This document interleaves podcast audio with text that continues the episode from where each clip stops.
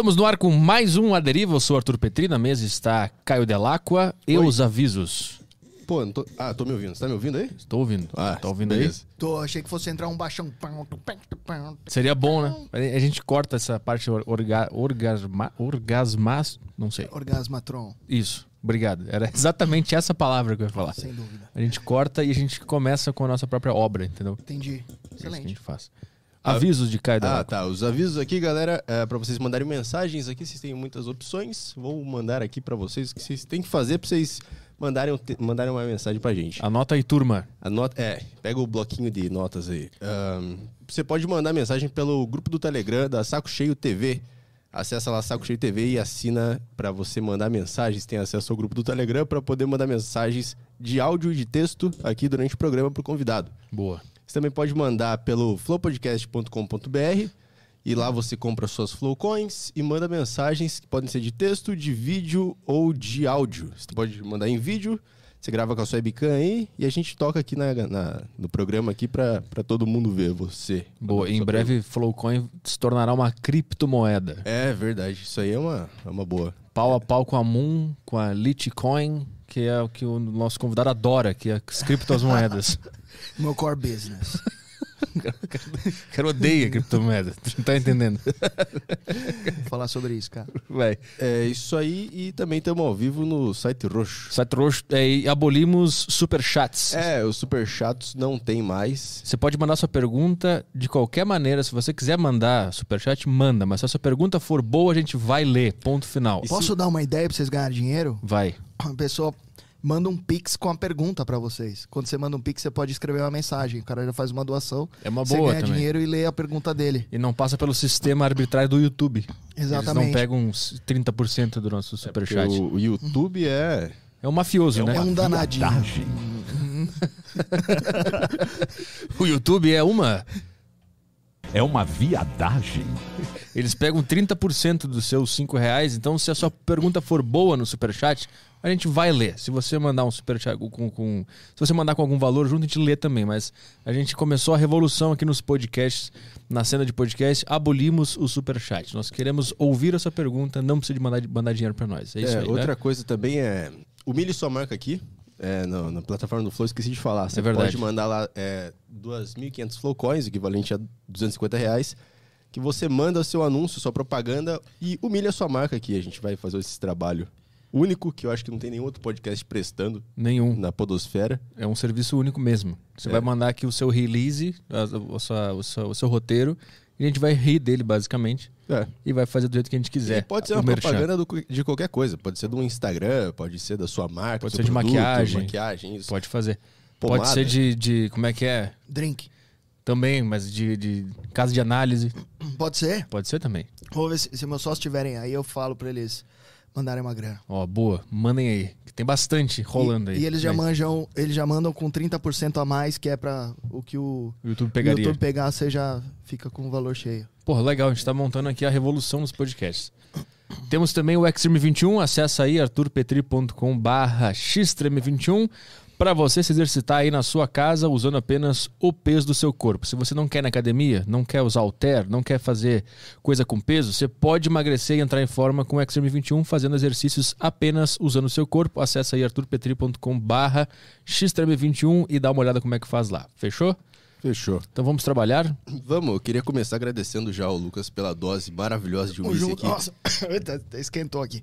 Cheers! Cheers. Muito bem servida aqui, inclusive. Excelente. Cafezinho. Mano, o cara com café. Cadê Péssimo. a- última vez que eu vi nessa espelunca. O que, que é esse whisky aí que tu trouxe? É um Chivas, velho.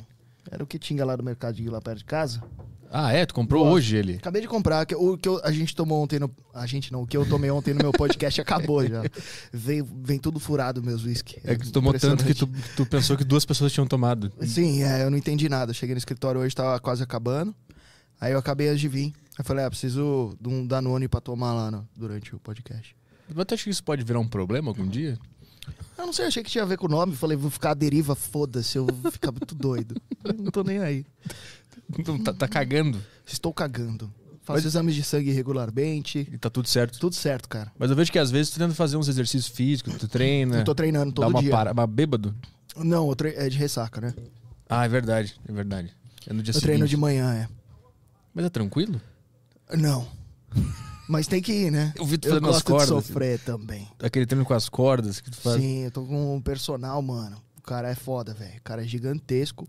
2 metros de, de altura, 57 anos. Trincado, mano. Negão, sinistro. Ele me dá uns tapão quando ele vê que eu tô de ressaca. Vai, desgraçado. e aí eu vou lá e faço, velho. Tô me sentindo melhor. Eu, mas é o treino de quê? Tipo, é um crossfit? O bagulho? Não, musculação só. Só musculação. É. Caralho, é uma... são duas vidas diferentes pra se levar. Eu acho interessante. Tu é o rockstar do mundo das ações. Obrigado. Não Tá tem bom. uma vibe meio rockstar? Sim, pra caralho. Eu tava, eu tava de olho no eu tenho Instagram um dele clipe lá. aí, velho, que eu lancei. Você viu meu clipe? Não vi clipe. Tocando guitarra, bateria, solo de guitarra. Peraí, onde que, onde que a gente Pera, acha bota, aí. aí? bota aí. Bota essa porra, ficou animal. Eu acho no YouTube aqui? É, tem no meu Insta também. Vamos lá. O teu sonho era ter uma banda? Eu, já- eu tive várias bandas no decorrer da vida. Fui baterista profissional durante uns sete anos. Toquei pra banda de metal, toquei pra dupla sertaneja. Já vivi de música há algum tempo. Ah, é mesmo? Como freelancer, é. Na época da faculdade, ali, finalzinho da faculdade de economia, eu não sabia se. Se digitar pitch music, aí você acha. Eu, não eu queria sempre quis ser o Rockstar, eu sempre quis ser o Travis, né? Batera do, Do- do do Blink, Blink. que é um monstro. E, e aí eu percebi que. Esse, esse daí não é o último que eu lancei.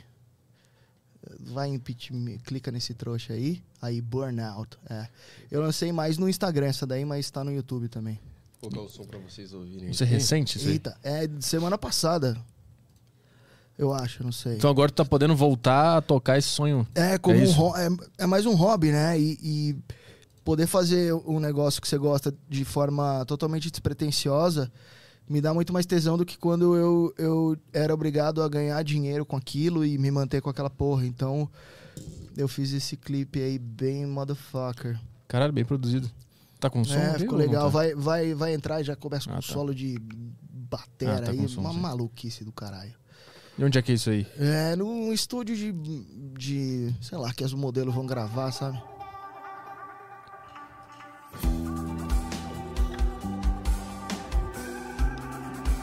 Aí tá fazendo um. Um, um playback da, da- Porque não tá pegando o som que tá tocando ali. ah, né? não, é. Foi gravado em estúdio antes, Tá, aí tá. fui gravar o, o clipe.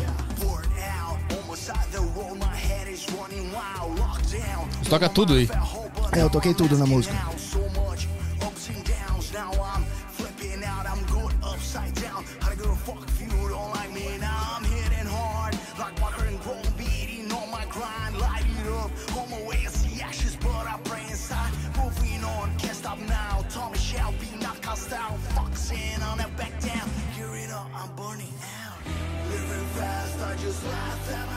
É. Voz de bêbado, padrão, né?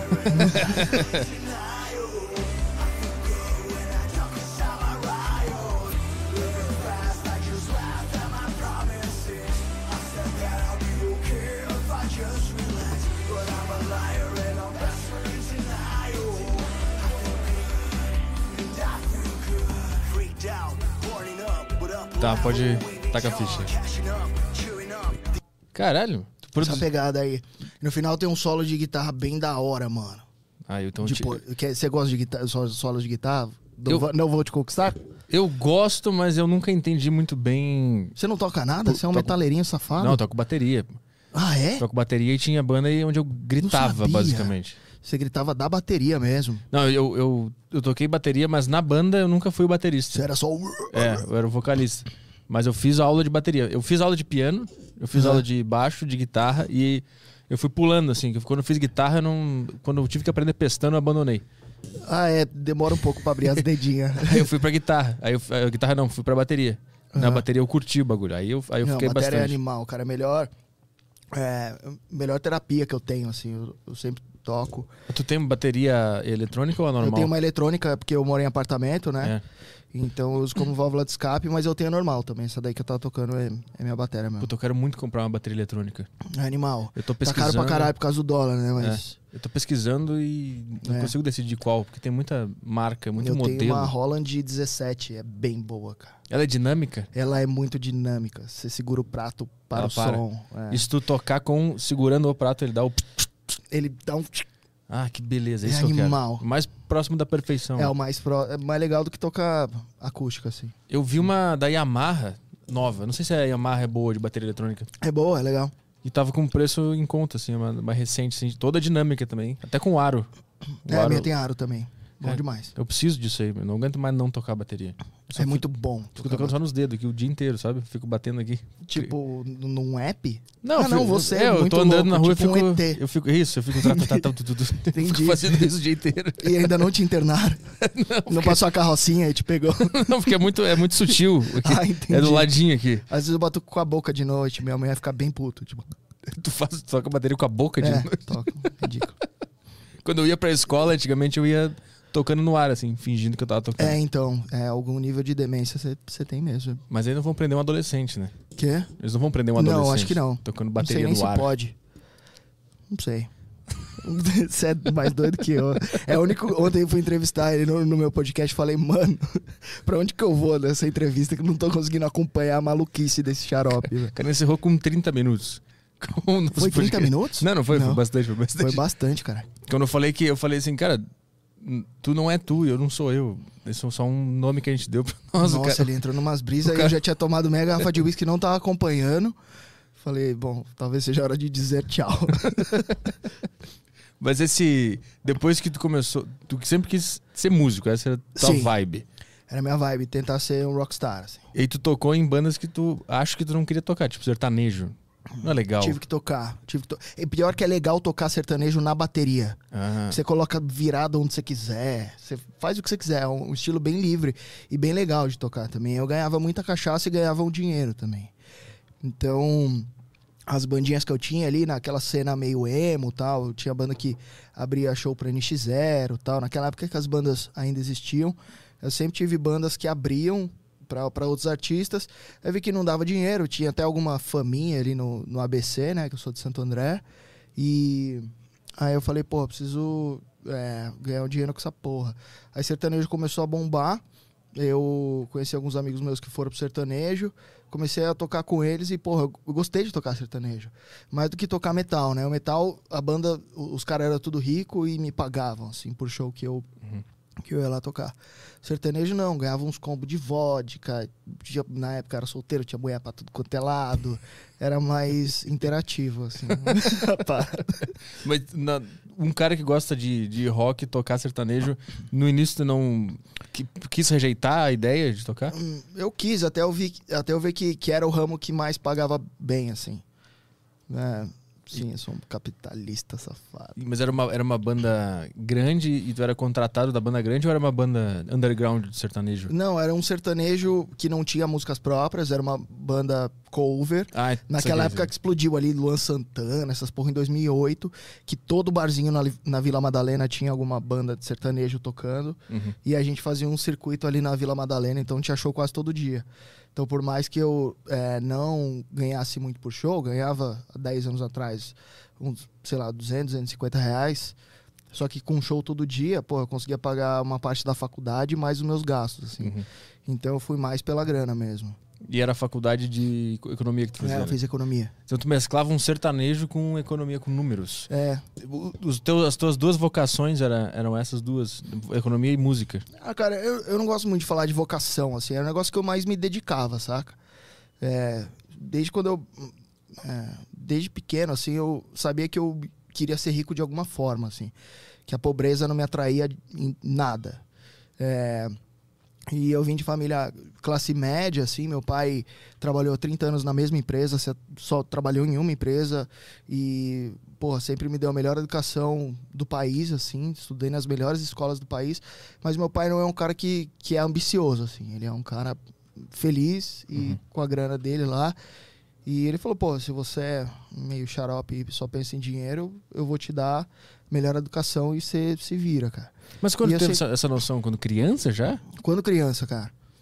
Eu lembrei esses dias que quando eu tava na quarta série, eu a, a minha escola foi visitar a bolsa de valores, naquela época que era gritaria, Os telefones? telefone, cotação passando, Os assim, gordos amigo, suando de camisa os social gordos, branca. Os gordos infartando pra caralho. Gravata vermelha. Gravata vermelha, pizza. é, e, e eu era bem nerd quando era criança, mas eu já gostava de um, de um burburinho, assim, de uma. de uma maluquice. E quando eu fui lá, eu falei, mano, eu acho que eu preciso fazer economia pra trampar aqui. Eu era uma criança. Ah, foi meio que uma ligação lógica. Assim. Foi. E aí. é, e aí, porra, estudei pra cacete. Eu entrei na faculdade com 17 anos, mano. Na faculdade de economia e me formei com 22. E sempre. Eu nunca entendi muito bem qual que era meu plano A, meu plano B, assim. Sempre tento, tentei tocar as duas coisas concom- concomitantemente. Caralho, já tá foda falar concomitantemente. Mas essa palavra tá sempre foda é muito foda. É, Mas tu não entendeu bosta nenhuma quando tu foi na Bolsa de Valores, quando Não criança. entendi, eu era uma criança. E aí, me- ah, eu acho que algum amigo meu perguntou: ah, o que, que tem que fazer pra estar aqui? Aí o cara deve ter falado: ah, a maior parte das pessoas são economistas, fizeram administração, alguma merda. Enquanto ele berrava no microfone, no telefone, ele falou: ele- economia, a gente faz economia. Vai, velho, essa merda! Cara, era, tinha rodas assim de negociação, cada empresa tinha uma roda, uma roda de Vale, uma roda de Petrobras. E Eu nunca entendi essa confusão. eu adorei, ninguém entende, nem quem tava lá entendia. Os caras emitiam ordem errado pra caralho. Aquilo era tipo um home broker ao vivo. Era um home broker ao vivo que dava muita merda. Se, assim. pudesse, se tivesse uma, uma webcam e um microfone ligado quando tu abre o home broker, seria daquele jeito. Daquele jeito, velho. Entendi. E era uma maluquice da porra. E, e eu fiquei atraído por aquilo. E conforme eu fui ficando mais velho, eu fui deixando esse meu lado nerd um pouco mais de fora. Aquele cara que participava de Olimpíada Brasileira de Matemática. Eu era essa- esse tipo de criança, assim, extremamente perigosa. Prodígio. E aí eu acho que a música ela me deu é, alguma habilidade para me relacionar com pessoas, assim. Ter banda, ir tocar, ir conhecer gente, cobrar contratante. É, eu acho que é, me fez começar a gostar de pessoas. Porque senão eu ia ser só um nerd viciado em dinheiro, assim. Eu Hum. acho que a música cumpriu esse papel para que eu faça melhor o que eu faço hoje, assim. Desenvolveu um, um, um ca- carisma, uma forma de comunicação, na- tipo na estrada, entre aspas. É, tipo, eu tive que aprender a gostar de pessoas, porque precisava pra Tu- ser tu- um bom músico, assim. tu era e hoje eu gosto pra caralho. Eu era muito introvertido. Eu era um moleque que tirava 10 em matemática, 10 em tudo, assim, mas quando ia ter uma apresentação, coisa artística, assim, eu, eu vazava. E eu acho que a música foi a minha introdução, assim, do tipo, porra, mesmo que você seja um baterista, você pode ir lá falar tuas groselhas. Então, da última banda que eu participei, que foi uma banda que quase deu muito certo várias vezes, que é a banda Mesh. Não sei se, se alguém conhece aí. Uma banda que foi, ficou bem grande ali no, no ABC Paulista. E quase deu certo por vários motivos e deu errado por vários motivos também. Mas é, no, desde quando eu entrei nessa banda, eu virei meio que o frontman, mesmo sendo baterista, assim. Uhum. Porque eu já tinha um background com outras bandas de outros estilos e, e aí eu comecei a gostar de gente, velho. E aí eu fui trader durante algum tempo e eu falei, mano, eu quero. Eu ficava atrás de uma tela nove horas por dia. E eu falei, cara, eu preciso ensinar o que eu sei. Eu gosto de pessoas, não gosto de ficar atrás de uma tela apostando nessa porra, assim. Por mais que eu fosse bom, né? Tu se deu bem no trade? Que Eu me dei, bem no, me dei dá, bem no swing trade, né? Que é um trade um pouco mais longo. São dias? Quantos dias? Ah, de- dependia do produto. O dólar eu ficava entre 7 a 14 dias, milho e boi ficava mais de mês. É, cada produto tinha as suas especificidades. assim. Ah, saquei. Mas quando é que tu, durante a, a banda lá, o teu período de banda, tu podia muito bem só ter ficado na bateria, cumprir o teu papel e ir embora, né? Mas tu sentiu a necessidade de virar esse, esse cara que tava à frente ali, que, que É, eu, eu gostava, entendeu? Muitas vezes o vocalista cantava pra caralho, mas era um cara que não tinha muita experiência e tal. E como eu já tinha tido out- outras experiências em outras bandas e conhecido várias pessoas e não sei, eu fui descobrindo que eu gostava de gente, velho. Mas eu tô falando da, da essa época anterior, que tu era, tu era um introvertido, e aí tu tinha uma banda e, e tocava. É, eu comecei com banda na escola tal, e aí, porra, comecei a tomar uns Danone, ensaiar, fazer uns showzinho e, cara, foi uma, um processo bem confuso, assim, tipo, eu não sei te explicar muito bem, porque no sábado, às vezes, eu tocava com a banda de metal e no domingo com a banda de sertanejo, eu não sei muito bem o que, que acontecia. Sabe. sair da introspecção, qual foi a. Teve uma, uma, uma atitude racional e consciente pra sair da introspe- introspecção? Sim. Qual bebida? Sem dúvida, cara. Eu acho que foi uma parte importante, assim, pra mim. Até mesmo pra ter coragem, pode parecer um puta papo de bundão, né? E é. é pra ter, vir a coragem, assim, de olhar pra uma câmera e falar e começar o canal e começar as bandas e fazer esses sons que eu faço, eu acredito que a, o Danone tem um, um grande papel aí de, de, de liberar o que eu é, me sentir livre pra falar o que eu penso, assim, saca? Que tem um papel importante aí. Pra tu começar o teu canal O cara, é aqui, uma, o cara incentivando o alcoolismo. Quantas pessoas tem assistindo isso? bebam muito álcool e fumem cigarro. Que, que é a receita do sucesso. cigarro, Tem- não posso. quantas Ah, pessoas ah, tem? Tipo, o povo Conar vai vir pra, em cima da gente. Quantas estão assistindo aqui? É. É, 340. Ah, então é pouca gente. Eu vou- Bebam. Eu vou vir. Bebam. É, eu, eu, eu me identifiquei com isso. Eu não quis entrar no papo, mas eu não, me fala sinto aí. muito bem bêbado. É tipo aquele filme que saiu lá, o... Como que é? Aquele Se filme beber do, não case, o do Oscar lá, dos caras que bebem. do Oscar que bebe. Porque tava bêbado quando ele viu o filme. É, tava bêbado, tava bêbado. É. Ele não lembra. Como é que é? Explica. Não, pô, é, é, é um filme que os caras, eles têm, tipo, uma dosagem de álcool que eles tomam e eles, tipo, conseguem, sei lá, a vida fica mais legal, tá ligado? Ah, é o que eu Ah. tento fazer, que às vezes eu erro pra mais.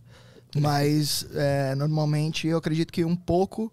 é, assim, quando a minha- o meu canal deslanchou, quando a minha empresa deslanchou, é, tinha algum nível ali de semi-bebismo associado. Não muito, óbvio, que senão você fica. O percentual mastigando. do sucesso tem um Eu, álcool. eu aí. acredito que tem, porque você perde o medo de falar uma bosta, você perde o medo de ser cancelado. Você- eu consigo acessar o meu eu. É, Verdadeiro, honesto. Sem filtro. Aham. é, eu acho que eu preciso de um pouco de, de Danone, porque senão eu fico pensando, pô, posso falar um negócio aqui que pode afetar o que vão falar da minha família ou da minha empresa.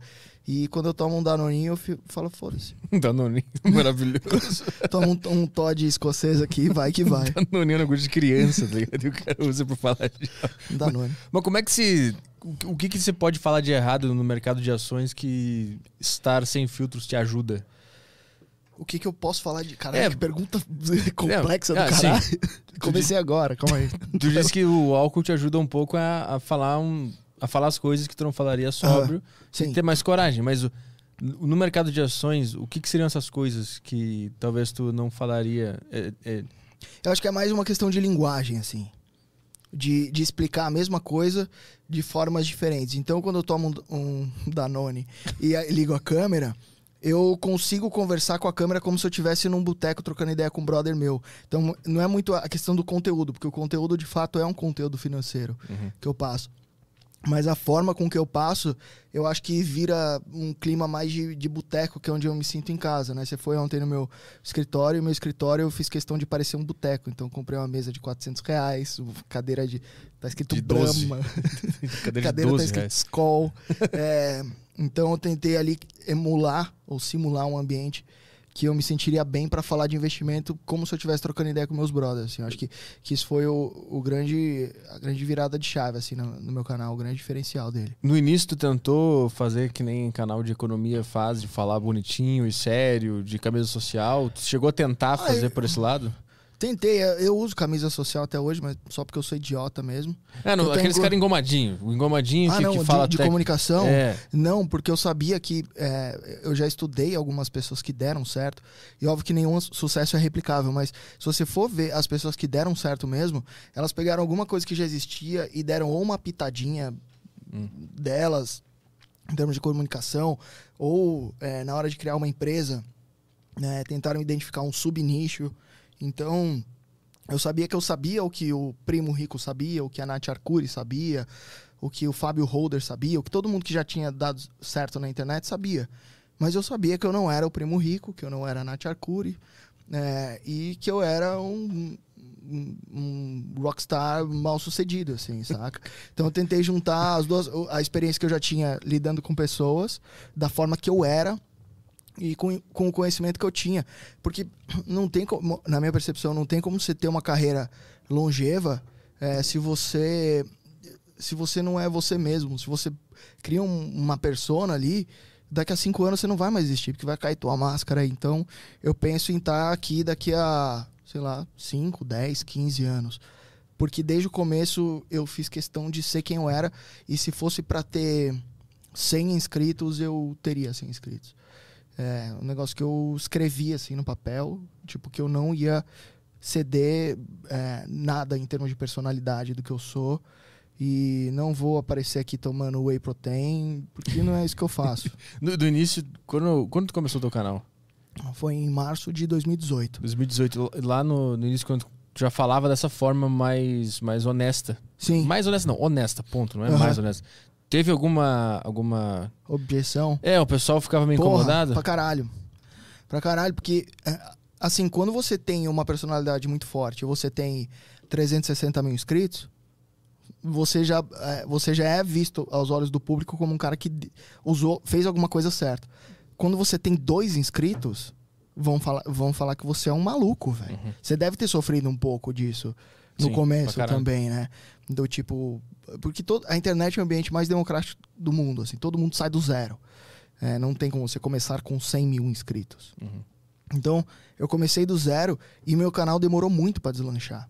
Muito. Só que eu sabia que, tipo, se fosse pra deslanchar, eu teria que deslanchar do jeito que eu queria. Eu não ia fazer, não ia me me adaptar ao mercado Faria Limer pra agradar ninguém, assim. Faria Limer. É, pra quem não sabe, é a Faria Lima aqui em São Paulo, que é o. que, que é? Os caras. que, que é? Os caras de Ah, aquele patinete. cara padrão, é. É, patinete, aquele cara de terno, terno, falando números que você não entende. Ah, toma chá verde de manhã. Hoje de manhã eu tomei um Scotch Coffee. É um café com uma dose de whisky. É maravilhoso. Esquenta o peito, tava 7 graus. É sensacional. Façam isso em casa. Se você tem mais de 18 anos. Você está falando com muita segurança do alcoolismo. Eu acho que eu tava, eu tava levando muito a sério o negócio de parar de beber. Eu acho que eu tenho que voltar a Para, beber velho. mais. Para. para Tem ou que não medir. para? é, Eu acho que é uma questão de mensurar as coisas, assim. Já bebi mais, isso não é legal. É, eu acho que causa algumas implicações aí de saúde, principalmente. Mas tem que fazer o que você, o que você gosta, assim, porque é, as pessoas percebem quem você é no fim das contas, cara. Percebem. Então, se eu tivesse aqui tomando um chá verde e falando super gourmetizado sobre o mercado financeiro, ia ficar uma bosta não sou, não sou esse cara, entendeu? E eu quero ter uma carreira, é o que eu falei. E carreira só se constrói em cima da minha verdade. É, não tô aqui pra agradar ninguém. E eu acho que o meu background da música me ajudou muito. Porque sempre que a minha banda dava quase certo, vinha algum produtor, vinha alguma gravadora querendo mudar nosso som e a gente mudava o som e aí dava errado. Cagava tudo. É, cagava porque não era quem a gente era. Então, é, eu, eu, tento, eu tentei aprender tudo de todos os fracassos que eu tive em todas as áreas da minha vida e canalizar nesse projeto, na minha empresa, em tudo que eu faço, assim. E hoje eu não tenho medo de nada, assim, de ser cancelado, de ser taxado de loucão. Foda-se. O, o- mercado de ações ele sempre foi muito confuso. Eu, eu falo isso porque eu sempre dei uma olhada por fora, assim, nunca entendi muito bem o que estava acontecendo. Para mim sempre foi uma coisa muito complexa que eu sabia que era interessante de estar. E aí, daqui a pouco, chegou uma galera falando uma linguagem mais acessível. Sim. Que tu tá junto dessa turma toda que chegou no YouTube falando sobre esse, esse cenário de uma forma muito mais simples. Por que que o, o pessoal mais velho que estava no mercado de ações eh, complicava tanto ou deixava tão difícil o negócio? É porque não tinha tanto acesso à informação, então o cara tinha que falar difícil para que ele te cobrasse mais taxas. É, então, antigamente, cada operação que você fazia, é, não existia taxa zero de corretagem, não existia, não existia nada disso. Teu corretor ganhava uma puta grana em cima do que ele fazia para você. Então, quanto mais distante ele passava a ideia que ele era muito superior a você, mais ele podia te cobrar e mais ideias geniais ele, teria, ele deveria ter. E isso acho que veio junto com uma linguagem erudita muito tosca, assim, saca? Tipo, eu poderia ter usado 10 termos em inglês aqui e eu não usei porque eu quero falar com o maior número de pessoas possíveis. Quero educar o maior número de pessoas possíveis. Então, é, eu acredito que eles falavam difícil e eles é, causavam esse distanciamento entre o especialista e o, o investidor, justamente para que o investidor pagasse mais, mais e mais taxas para esse geninho do mercado financeiro. E não é geninho porra nenhuma, só saber falar difícil mesmo. É porque é um negócio bem simples. Depois que tu entende que, que É. esse negócio é muito simples. É muito simples. Qual é a empresa que você quer ser sócio? Você abre o home broker, compra, e aí depois você vai rebalanceando de acordo com os preços, com que os preços se movimentem. É basicamente isso, cara. E aí, eu, eu lembro que também tinha aquela noção de que era um negócio pra tu ficar rico, assim. O investimento é um negócio que tu vai comprar essa É. ação aqui, tu vai ficar rico pra caralho ano que vem. Tinha essa noção também, né? Que, que a gente viu que já não, que não é assim. Não se sustenta, é. O- on- é, Antigamente o cara conseguiria falar isso e, passar, e, e vender esse sonho porque tinha uma assimetria de informação muito grande.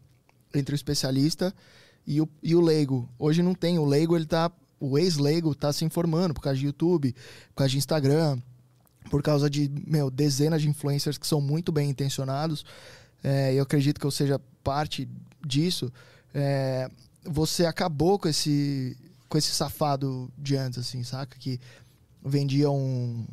É óbvio que sempre tem brasileiro caindo em pirâmide e tal, mas que vendiam o, a grana fácil, cara. Eu acredito que quem deu certo na internet e que vai estar tá aí é, daqui a 10 anos são pessoas que vendem a verdade. E a verdade é que você vai ter que investir durante 15, 20, 30 anos para colher esses frutos lá na frente. O que eu posso te falar para também não deixar o público broxa aqui do teu podcast é que você vai se aposentar muito melhor do que se você depender do INSS, depender do governo, qualquer merda assim. Uhum. Muito melhor. Você pode fazer um monte de merda no mercado financeiro. Você vai estar. Se você for comprando ações de várias empresas, de vários setores durante muito tempo, você vai estar muito bem. Só isso. Muito melhor que do que o governo poderia te prover.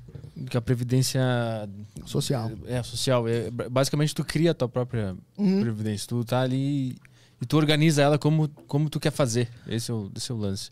É, exatamente. Quando tu tava. Quando tu entrou no mercado de ações ou quando tu começou a estudar economia, quando é que tu entendeu que puta, o pessoal tá, tá complicando muito esse negócio? Eles estão passando uma informação muito complexa que não é. E como tu ainda não era conhecido, teve. Isso te revoltou a querer sim, falar? Sim, sem dúvida. E isso fez com que eu não desanimasse, porque eu lembro que com cinco meses de canal, quatro ou cinco meses de canal. Minha mulher até achou essa foto esses dias. É, com quatro ou cinco meses de canal, eu tinha 84 inscritos, velho. E eu já tinha uns 40 vídeos lançados. Então demorou muito para engrenar. Só que eu tava tão. Pode parecer um puta papinho clichê, velho, mas tava tão certo do, da minha, do meu propósito enquanto educador e tão puto com, com a forma com que tava sendo ensinada. E eu sabia é, o quão rico era o background que eu tinha, que eu falei, eu vou ter que fazer essa porra até dar certo. Eu não sei quando vai dar certo, mas em algum momento vai dar certo, porque eu tenho é, conhecimento, já tô nessa porra faz 10 anos. Então eu entrei na faculdade de economia em 2006. Em 2018, que foi quando eu lancei o canal, eu já tinha 12 anos de mercado financeiro. Assim que eu estudava finanças e, e que eu, eu já era viciado em bolsa desde quando eu tinha visitado a bolsa. Então, cara, é hora que eu parei para pensar o que eu sabia e como eu poderia contribuir para o maior número de pessoas, investir melhor, eu falei, foda-se, eu não vou eu não vou arredar pé disso daqui nem fudendo. Eu vou fazer até dar certo. Se não tivesse dado, dado certo até hoje, eu estaria tentando fazer. Com 84 inscritos, foda-se. Quando é que tu ganhou a primeira grana com, com investimento? Quando é que tu viu que a tua grana rendeu? Qual foi a tua primeira operação? É, é que é sempre um conjunto né, de operações. assim Eu não tenho. Como eu sou muito diversificado, né, invisto em vários setores, em várias empresas, é, eu ainda não, não tive o gosto de dar uma grande tacada. Porque a grande tacada está no empreendedorismo e não no investimento. Uhum. E essa é uma verdade filha da puta para você falar para as pessoas, mas é a realidade. Então, é, o que enriquece é o trabalho. E aí você pode trabalhar para outras pessoas e não correr risco nenhum, só correr o risco de ser demitido, ou você pode trabalhar para você e incorrer em muito, um risco muito maior, só que se você ficar rico, você fica muito mais rico. Uhum. Então, é, a minha grande tacada, no caso, foi montar a Inside, que é a casa de análise lá que eu, que eu tenho com meus, meus parça. Mas eu digo, quando é que tu entendeu que se eu comprar essas ações, esse dinheiro vai render isso tu já, já sacou quando tu estudou ou tu começou a investir? Porque tem aquele lance de. Quando tu investe no negócio é que tu entende que porra é aquela. Porque tem muita gente que fica é, olhando de é. fora, pensando, ah, um dia eu vou investir, um dia eu vou skin investir. Skin in the game, né? O primo é. aqui, ele deve ter falado skin in the game acho que ele falou, vezes. acho que ele falou aqui, mas nos vídeos dele ele fala bastante. Uh -huh. Mas aí, quando eu comprei o meu primeiro fundo de investimento lá da uh -huh. Alaska Black, que eu senti o meu dinheiro rendendo, entendeu? E aí eu uh -huh. entendi que porra era aquela. Porque até então era uma fantasia só na minha cabeça. Sim. É, é, você tem que se expor é, de acordo com o teu perfil de risco, né? Também o, o Alaska que você deu exemplo é um fundo bem bem agressivo, assim. Então é, eu sempre tomei cuidado de mostrar os meus acertos, é, prefiro mostrar mais meus erros. É, mas, pô, teve empresa que eu investi, tipo a VEG, que multiplicou por 3, a Clabin multiplicou por 2 o meu capital, mas não foi de todo o capital, né? Uhum. É, você não sabe qual empresa que vai se dar muito bem É, pode vir um Covid e mudar tudo, todo o cenário. Então é, é justamente porque você não sabe o que, que vai acontecer que você diversifica. E os grandes investidores do mundo são diversificados. Os caras sabem que eles não sabem tudo. Então, acho que o bom investidor é aquele que tem uma, alguma dose de humildade e que entende como que as empresas que ele investe ganham dinheiro. Uhum. É basicamente isso, cara. Pra quem não faz a menor ideia do que é diversificar, o que é ter uma ação. Porque eu já tentei explicar pro Caio, eu não consegui explicar direito que porra era aquela. É, uma, falei- uma ação é um pedaço de uma empresa que você negocia na bolsa de valores. Então, quando as empresas começam a ficar grandes e elas querem captar dinheiro, elas vão para a bolsa de valores. Então, elas emitem ações ali e você pode ser sócio delas. Cada ação é um teco de uma empresa que você tem. Então, é, se você tem ações da Clabin, você tem direito a, é, uma parcela dos lucros da Clabin. E é um, é, São os dividendos? que são os dividendos ou juros sobre, sobre capital próprio. Tá. É, só que tem algumas empresas que não distribuem esses lucros. São empresas que, que reinvestem nelas mesmas.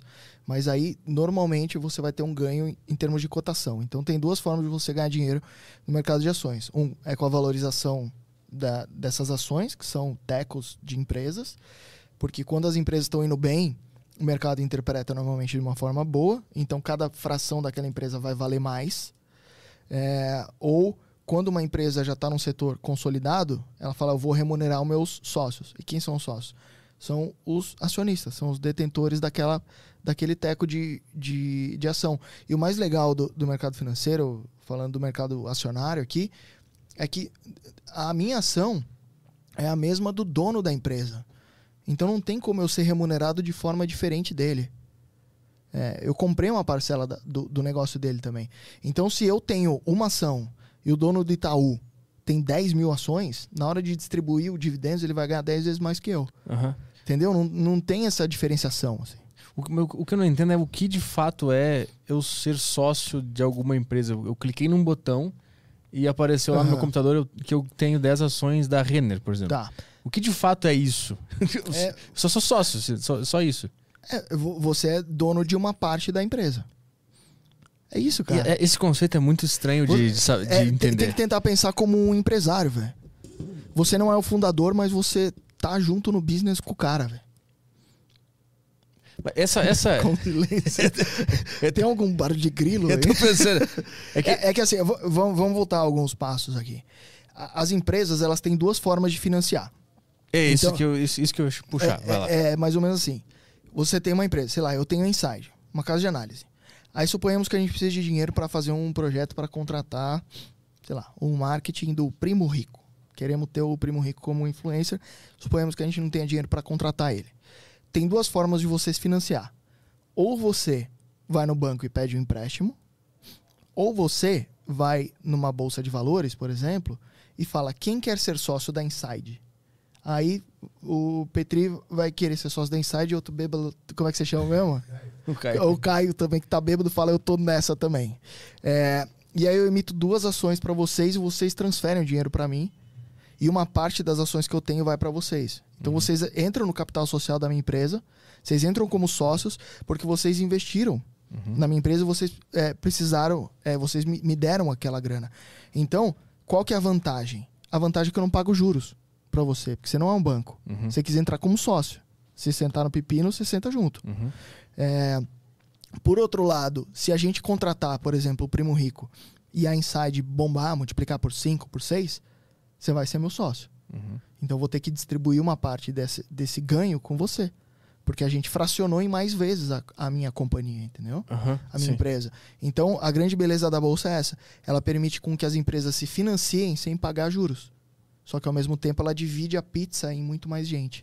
Mas- depois dessa primeira emissão, é, é simples troca de, de ações, porque a É. empresa não ganha mais nada, né? É, depois. é, depois ela pode fazer follow-ons, né? Que são emissões de novas ações para captar mais aham. dinheiro. Mas aquela ação que a gente fica comprando ali no home broker, Você nunca sabe se é da primeira leva do IPO ou da segunda ou da terceira. Você só sabe em quantas frações está dividida. Então, no caso do exemplo da, da Insight, por exemplo, aí deu certo, o bagulho deu certo, eu, eu, eu virei sócio e, e com o dinheiro que tu pegou, ela bombou pra caralho e ganhou mais dinheiro. o, o- as pessoas, psicologicamente falando, elas entendem que aquela empresa vale mais. Sim, E aí eu vou dizer, ó, eu só vendo aqui por tanto. É, é basicamente esse jogo. sim. Eu comprei por 40, só vendo, só vendo por 60, porque a empresa tá bem aqui, ó. É, a ação é a menor fração de o capital de uma empresa. Sim. Então você pega uma empresa que vale 10 bilhões, se você tem é, 1 bilhão de ações emitidas, se você decidiu se dividir em 1 bilhão de vezes, cada parte dela deve valer 10 reais. É uma é como, sempre que você faz uma analogia com uma pizza, assim, você consegue entender melhor. Mas, Então- mas depois que eu tenho a ação e a. É que o, que eu- o que eu não entendo é por que, que a ação aumenta o valor. E é uma, uma, uma questão muito. Ah, e é outra parada. É, porque o que, eu imagino, eu peguei, Aham. eu comprei a ação da Inside, nesse exemplo que a gente Tá. tá dando. E aí deu certo, a empresa deu certo. O que faz a, a minha ação valer mais agora, era 10 reais, agora ela vale 20, é porque as outras pessoas querem também ser sócio. É, isso. Exatamente isso. O, o mercado ele, é cada, ele fica cada vez mais eficiente. Quanto mais trocas você tem de ações de mão, mais eficiente ele fica do ponto de vista que uma empresa que tem é, maior demanda por ações, mais gente querendo aquela coisa, faz com que o preço suba. E mais gente não querendo aquela coisa, ou seja, vendendo aquela coisa, faz com que o preço caia. É basicamente isso, é, é a ofer- lei da oferta e da demanda. Então, suponhamos, a gente faz essa, esse marketing com o Primo Rico, por exemplo. A Inside bomba, pô, o faturamento, sei lá, duplica, triplica. Não é justo o faturamento triplicar, o lucro triplicar, e uma fração da minha empresa valer a mesma coisa.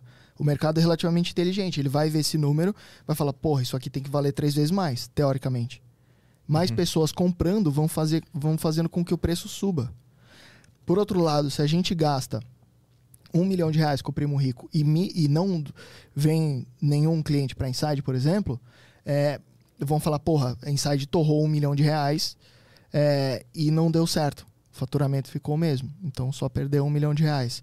Então ela não deve, cada parte dela não deveria valer a mesma coisa, deveria valer menos. Por quê? Porque ela torrou um milhão de reais, então cada mini fração dela deve custar menos. Porque ela tem menos dinheiro em caixa. Se ela tinha um milhão em caixa, agora ela tem zero. Se ela tinha dois milhões, hoje ela tem um milhão. Então, tem a ver. O, o comporta, uma coisa é o fundamento, que é o que a empresa é, o quanto que ela vale. Outra coisa é o tanto que os agentes acham que ela deveria valer. Que são os seres humanos ali comprando e vendendo. É, uma coisa, é o- uma coisa é o que determina o valor intrínseco, né? O quanto que deveria valer aquela empresa, que é isso que os nossos analistas ficam calculando o dia inteiro. Então a gente tem um time lá com 10 analistas na Inside. Eles ficam estudando quanto que as empresas deveriam valer e dividem pelo número de ações que a empresa tem. E se chega num preço da ação justo. Uhum. Por outro lado, a gente compara o preço da ação justo, que é, que é o tanto que os nossos analistas calcularam que deveria valer, com o preço atual. Então, se o preço atual está abaixo do quanto que eles deveriam valer, a gente emite um- uma recomendação de compra. Se o preço, se a empresa está negociando acima do quanto cada fração dessa deveria valer, é uma recomendação de venda. Para eu entender, então, existe o, um valor real que tu consegue analisar vendo os números de uma empresa. E tu consegue mais Sim. ou menos ver, ó, essa empresa devia estar valendo 20 reais. Exatamente. Mas está valendo 13. Por que, que ela está valendo 13? Porque as pessoas não estudaram? Porque as pessoas estão movidas por alguma emoção? Exato, pode ser várias coisas. Então, a gente viu, eu acho que o coronavírus foi um bom exemplo disso. A gente viu várias empresas que não seriam é, impactadas pelo coronavírus é, caindo 50% de preço. É, não faz sentido nenhum. Setores que não foram afetados assim diretamente, caindo 50% de preço. Então, porra, você pega uma empresa que tem 100 anos, sei lá, Clabin, por exemplo, que faz papel e celulose. Uma empresa de 100 anos, em dois dias cai 50%. Porra, Uhum. por causa de, de uma pandemia, que as pessoas vão continuar comprando papel, as pessoas vão é, estar em casa pedindo uma, uma pizza, porque não vão poder ir na pizzaria, aquela embalagem a Clabin faz também. As pessoas vão comprar no delivery aquela é, sa- pa- papel de sacola lá, é o, a Clabin faz também. Então, tem algumas distorções entre é, fundamento e preço que é onde você consegue fazer os melhores negócios. assim. É- é- normalmente, é, é no desespero dos outros que você consegue fazer os melhores negócios. A, a Covid foi uma. Obviamente, não falando sobre. Obviamente, pessoas morreram, isso é triste pra caralho, mas analisando de uma forma de fora, assim, foi um, um, exemplo, um, um bom momento pra analisar como que o psicológico das pessoas funciona. Sim, cara, e eu acho que o investidor brasileiro deu um puta show na, na crise, velho. Mérito do- dos influenciadores bons. que não eu. Em que sentido? É, porque o que acontecia? Normalmente, quando vinha uma crise, o número de investidores diminuía. Então, é, no, no governo da Dilma, por exemplo, você saiu de mais de, sei lá, tinha 800 mil, eu não vou saber o número de cabeça, mas tinha alguma coisa do tipo 800 mil investidores no começo do governo dela, no final tinha 500 mil investidores. Então a bolsa foi caindo e foi diminuindo o número de investidores. Nessa crise, em seis circuit breakers, né, que foram aquelas pauladas para baixo na bolsa, o número de investidores aumentou, porque tem maior é, educação financeira. Então, eu acredito que o, o investidor ele tá com um mindset. Óbvio que tem gente que ainda continua fazendo maluquice, mas o investidor afegão médio ele tá conseguindo sair muito bem assim na crise. Acho que ele tá com o mindset certo, velho. Mas au- aumentou o número de investidores e ao mesmo tempo quase tudo caiu pra caralho, né? Não existe. Qual é a É, então, relação aí? Não, não, não existe, mas existe a ideia de que o cara viu o preço caindo e comprou mais, né? Entrou mais gente, trouxe mais gente. Porque normalmente uma, uma correlação positiva entre uma coisa e outra. Ou seja, quando um caía, o outro caía. Então, quando a bolsa caía, o número de investidores caía. Não, o pessoal se assustava e saía fora. É, é. E nessa, nesse caso, a bolsa, quando a bolsa caiu, aumentou-se o número de investidores. Ou seja, o cara entendeu que aquilo que ele está comprando nada mais é do que um pedaço de uma empresa que está que tá com desconto. Uhum. O cara entendeu que uma empresa, comprar uma participação numa empresa, é tipo você comprar um tênis, cara. Você vai no. Você quer comprar um All-Star, sei lá, custa 300 reais. Do nada você vai lá e vê um por 100 reais, você quer comprar mais All-Stars. É. Você pode comprar três com Tu 300 não vai reais. desistir de. Tu de não vai comprar. desistir. E, e a grande vantagem é que o All-Star, tudo bem, você pode usar, ele tem alguma função para você. Mas uma empresa, ela se reinventa. Então, mesmo que ela caia um, sei lá, dois terços do preço, é, ela pode se reinventar e voltar a valer o que valia. E você conseguiu fazer umas putas de umas barganhas, saca? Eu fui um dos caras que entrou no mercado de ações na pandemia, quando caiu tudo. Quando, Caralho. quando as empresas estavam lá. Eu lembro que eu comprei a Randon por, Uhum. por 5 reais, eu acho. E agora tá quase 16. dobrou, Não, triplicou. tá, o- tá incrível. É. Eu lembro que eu, eu era cagão também, né? Com o negócio de mercado de ações. Eu ficava olhando de fora, não entendia direito o que, que eu faço com essa porra. Eu compro ou não compro? Ficava morrendo de medo, via os números lá e eu analisava o gráfico da empresa e via ah, se caiu aqui, será que se eu botar o dinheiro vai cair? Eu ficava Aham. nessa noia de curto prazo, né? aham. E aí eu lembro que eu tava vendo um vídeo teu e, e tu abriu o site da Randon, que é uma, empresa de transporte, Aham, né? sim. De, de encomenda, não sei. É, não, ela faz basicamente carroceria, né? De caminhão, essas coisas. É, sempre que tu vai passar na estrada tem ali Randon. É, é. Faz basicamente carroceria. E aí eu lembro que tu abriu o site da Randon e tu mostrou quantos anos de empresa eh, tinha. É, e tu mostrou é. tudo porque aquela empresa já tinha passado, que era gripe espanhola, que era crise do não sei o que, recessão. Aí tu falou, tu acha que é, é- é só mais um, um problema que a humanidade está passando? E se essa empresa ela sobreviveu a, sei lá, 10 catástrofes, Sim. essa é só mais uma. Aí quando tu falou isso, eu abri o home broker. Sabe, Falou catástrofe, você fica toda animadinha, né? Você é um safado. mano. Eu fui lá e comprei, acho que 100 ações da Randon Uhum. por 5, 4 reais. Aham. E esqueci, deixei lá. E depois o mercado começou a voltar. E acho que agora deve estar uns 15, 16 reais. Chegou a, a quase o preço justo, né? Aham. Mas eu lembro que eu tomei coragem quando tu falou: ó, a humanidade já passou por um monte de coisas e tá tudo rolando Aham. ainda. Não É. vai chegar a zero, não vai sumir tudo. É, não, não. Cara, porque se chegar a zero, você vende tua mãe e compra. Você tem uma empresa, aí uma ação que custa 10, do nada tá valendo um centavo, você vende tudo que você tem e você compra. Você sabe que o tanto que aquela empresa vale, você tá vendo lá a empresa. Uhum. É, uma empresa, se der tudo errado, tem que lembrar que ela pode vender tudo que ela tem lá. Galpão, maquinário, computador, mesa, cadeira, tudo. Uhum. Então tem é, muitas vezes o mercado fica num- numa ra- irracionalidade tão grande que o tanto que ela vale em bolsa é menor do que o valor patrimonial dela. Ou seja, se ela somar tudo que ela tem de patrimônio e falar, foda-se, encerrou a operação, vou vender essa porra toda, é, às vezes negocia abaixo. Então, é, tem alguns momentos de pânico, cara, que você consegue fazer uns negócios muito bons. Por isso que eu acredito que na crise, é, o, o investidor é, só tem uma função: não tomar um pé na bunda, não perder a fonte de renda dele. Porque se ele conseguir fazer é, bons aportes, né, bons investimentos, no momento em que todo mundo tá falando que a bolsa já era, em que fudeu a porra toda, é quando você vai conseguir fazer os melhores negócios assim disparado. Tu conseguiu ter essa, essa visão Alguma vez o pânico bate em ti? Por exemplo, quando deu o Covid, estourou lá e tu viu a bolsa toda caindo. Em algum Não. lugar do teu ser tu sentiu um pânico? Não, porque eu, eu olho pouco para a bolsa. Eu olho pouco para a cotação. Eu olho muito mais para a empresa.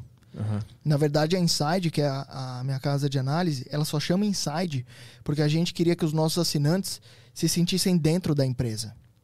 Como se eles fossem os fundadores da empresa. Então você pega é, Randon, deve ter 100 mais de 100 anos, alguma coisa assim. Clabin, mais de 100 anos.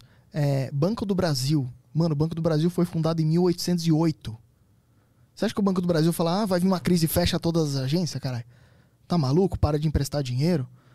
Então as empresas, elas conseguem é, se adaptar aos ciclos. E você, enquanto investidor, você tem que ser só participar também durante a desgraceira.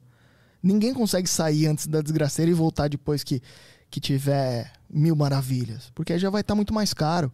Então o mercado ele cada vez mais precifica corretamente os ativos, saca? Então, ah, significa que você não vai conseguir fazer barganhas nunca? Não, você vai conseguir fazer barganhas no coronavírus, por exemplo. Então, eu acho que o ápice foi ali em abril, maio. Cara, eu não ia nem lançar curso. Eu tava pla- planejado para lançar curso em junho.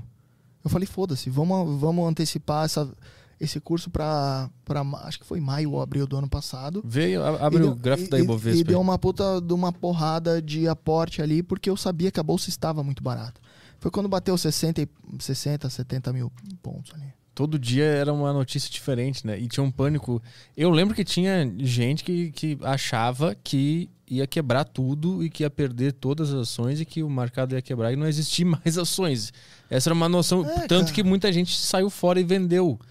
Puta que pariu. Eu, eu fico um pouco. Bota no máximo ali, no max. Aí. Tem uma queda gigante ali, ó, tá vendo? Tem, é, Ali foi o Corona. um pouco frente. mais. Aí.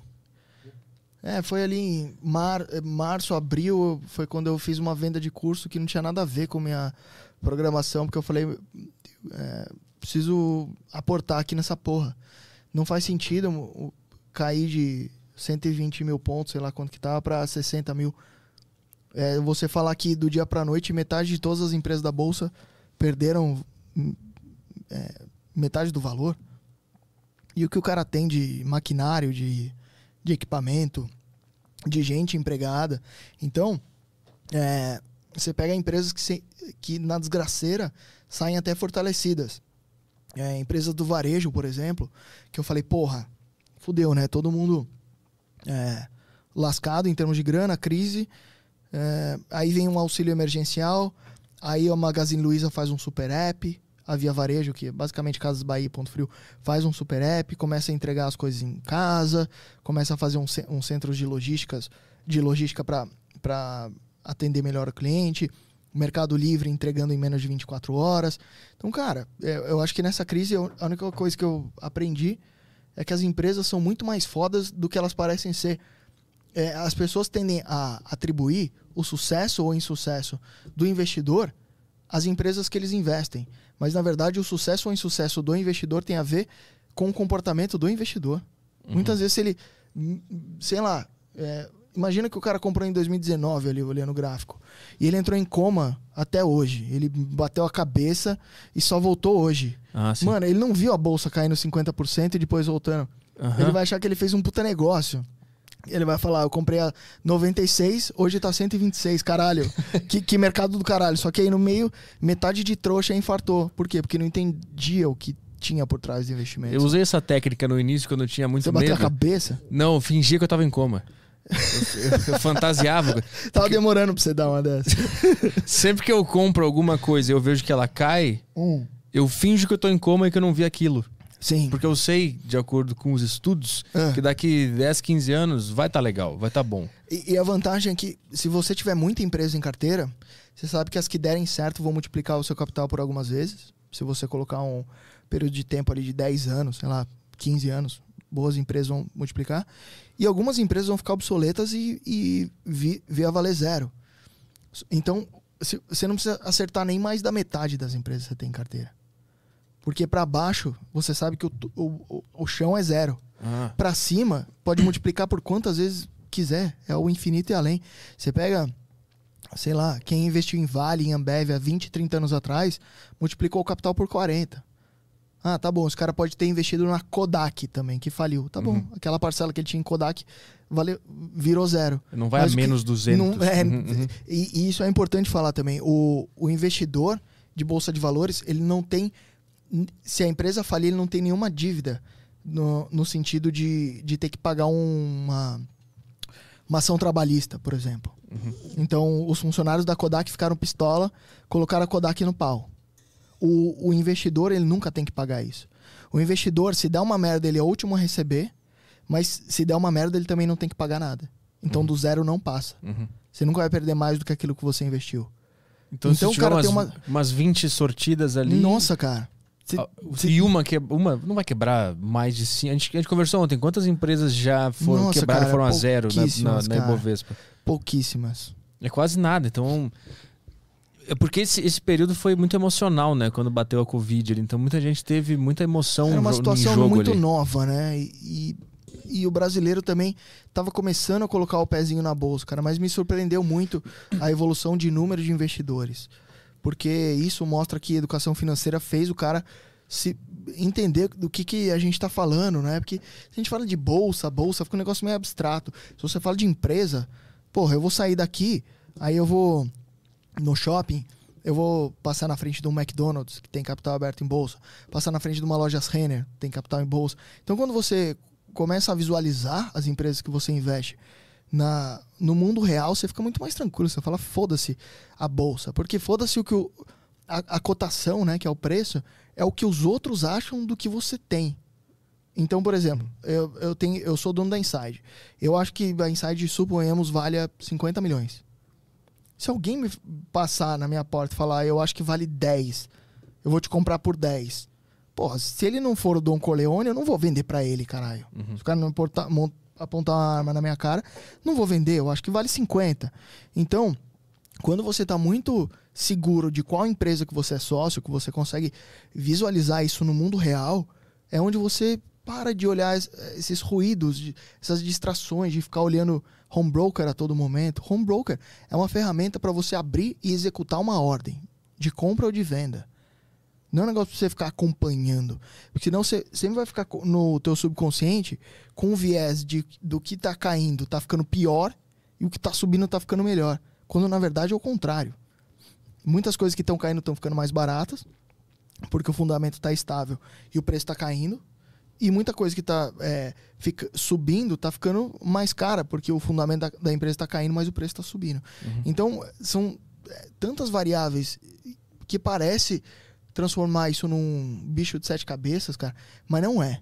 É você olhar para a economia real, identificar algumas empresas, tentar entender a opinião dos nossos analistas e, velho, tacar pau nessa porra. Tem, o, o Brasil, o Brasil tem muita empresa boa. É, muita gente me questiona, Pete, se você pode é, investir nas bolsas, qualquer bolsa do mundo hoje, cada vez mais fácil, por que, que você investe na bolsa brasileira? Porra, toda hora tem um retardado falando merda na política. Por que, que você tá muito exposto à bolsa brasileira? E eu falo, porque todas as empresas que estão na bolsa brasileira são empresas que superaram, além de toda essa merda que é você ser empresário, um governo que sempre atuou contra todos. É, penalizando empresas, pagando tributo pra caralho. Então, as empresas brasileiras, eu acho que elas têm um plus que é conseguir prosperar apesar do governo. Lá fora, o governo não atrapalha, aqui atrapalha. E a gente tem umas puta empresas. Então, é, é que aqui não é um podcast muito good vibes, mas se eu pudesse bater uma palma pra todos os empresários brasileiros, cara, eu, eu gostaria de bater palma, porque é muito foda, velho. Tem, tem barulho de palmas? Tem, pior que tem. Só que ele tá dormindo ali. Ah, não, ele fica, tá bêbado. Nossa. Nossa Tava, senhora. enco... tava Cara, Eu encostado. não, não, não me Tava que você queria que eu literalmente batesse Mano, ele tava aqui, tomando mas- uísque sozinho. O cara ali. babou na cortina aqui. Aí, ó, até a palma. Caralho. Deu- Cara, foi um delay digno de um bêbado essas palmas. Entendeu a piada depois, só e aplaudiu. Depois de Não, 10 foi- minutos. Foi um delay tipo do Kiko essa. Se, se- se eu, eu, eu tava falando, eu tava imaginando e captando a mensagem. Então, basicamente, existe o, o valor real que aquela empresa tem Aham. e existe a emoção das pessoas. E essas forças vão tentando se equilibrar. Exatamente. E ela sempre tende a se equilibrar pro real. No longo prazo, No longo sim. prazo, é isso. É. Por isso que você consegue fazer muitos bons negócios no, des- no desespero de curto prazo dos outros. Uhum. Quando o outro se desespera no curto prazo, fala: Meu Deus, e agora? Bolsa de valores, vou vender tudo. É nesse momento que você tem que ficar esperto para saber o valor das coisas e não o preço. Porque muitas vezes o preço cai 50%. Você fala, mano, não faz sentido isso. Quando alguma empresa cai, assim, de uma forma inesperada, tu vai lá e analisa o, que que tá acontecendo nessa empresa? Tu, tu lê onde tu pega isso? Tu... É, eu, eu pego na Inside, né? A gente cobre 150 empresas lá na Inside. A gente tem relatório de 150 empresas e em todo relatório tem um negócio chamado preço justo, que é o tanto que cada ação deveria valer daquela empresa, segundo os nossos analistas. Uhum. Aqui a gente está falando de fundamento de valor. É o tanto que está valendo. E aí tem o, comportamento de preços e essa mola que pode comprimir para baixo ou para cima chama upside, quando o preço está abaixo do tanto que deveria valer, ou downside, que é quando o preço está acima do que deveria valer. Uhum. Então, todas as empresas que a gente analisa, é, a gente tem um guia de ações lá que o cara pode filtrar por upside, tanto de baixo para cima quanto de cima para baixo. Então, se você ordenar o upside de forma decrescente, você vai ter as, as maiores empresas é, em relação ao potencial de valorização, ou seja, as empresas que estão mais descoladas entre preço e é, entre valor e preço. Uhum. Mas como que tu analisa uma empresa? Elas mandam os dados? Como é que tu confia É, nesses dados? Então, é, todas as empresas é, listadas em bolsa, elas têm alguns parâmetros para seguir. Elas são muito reguladas. É o maior nível de regulação que tem. Então, assim, muita gente não tem medo de chegar na padaria do seu Manuel e querer comprar ela, mas tem medo de investir em bolsa. Só que, cara, qual que é a chance da, da padaria do seu Manuel ser auditado por uma empresa extremamente foda, assim? Então, as empresas em bolsa, listadas em bolsa, elas têm diversos níveis de governança corporativa, que é o nível de transparência que elas podem ter. É, e a maior parte das que eu tenho em carteira são empresas do novo mercado, que são empresas auditadas, ou seja, que conferem aqueles números por várias, é, várias empresas que só fazem isso, empresas de auditoria, que batem a, a conta. Então, algum nível de transparência muito maior do que o que a gente vê numa empresa real tem, saca? Então, as empresas passam por esse, acho que a palavra é escrutínio. Eu sempre tento eu, eu- quando eu era pequeno, eu li o dicionário. Então eu sei umas palavras muito escrotas, assim, tipo escrutínio. Escrutínio. Ela, escrutínio. Escrutínio. É. Elas passam por um- uma. Eu pensei que tinha inventado essa palavra agora. Não, Ela existe. ela existe. Tá- na, na letra E do alfabeto.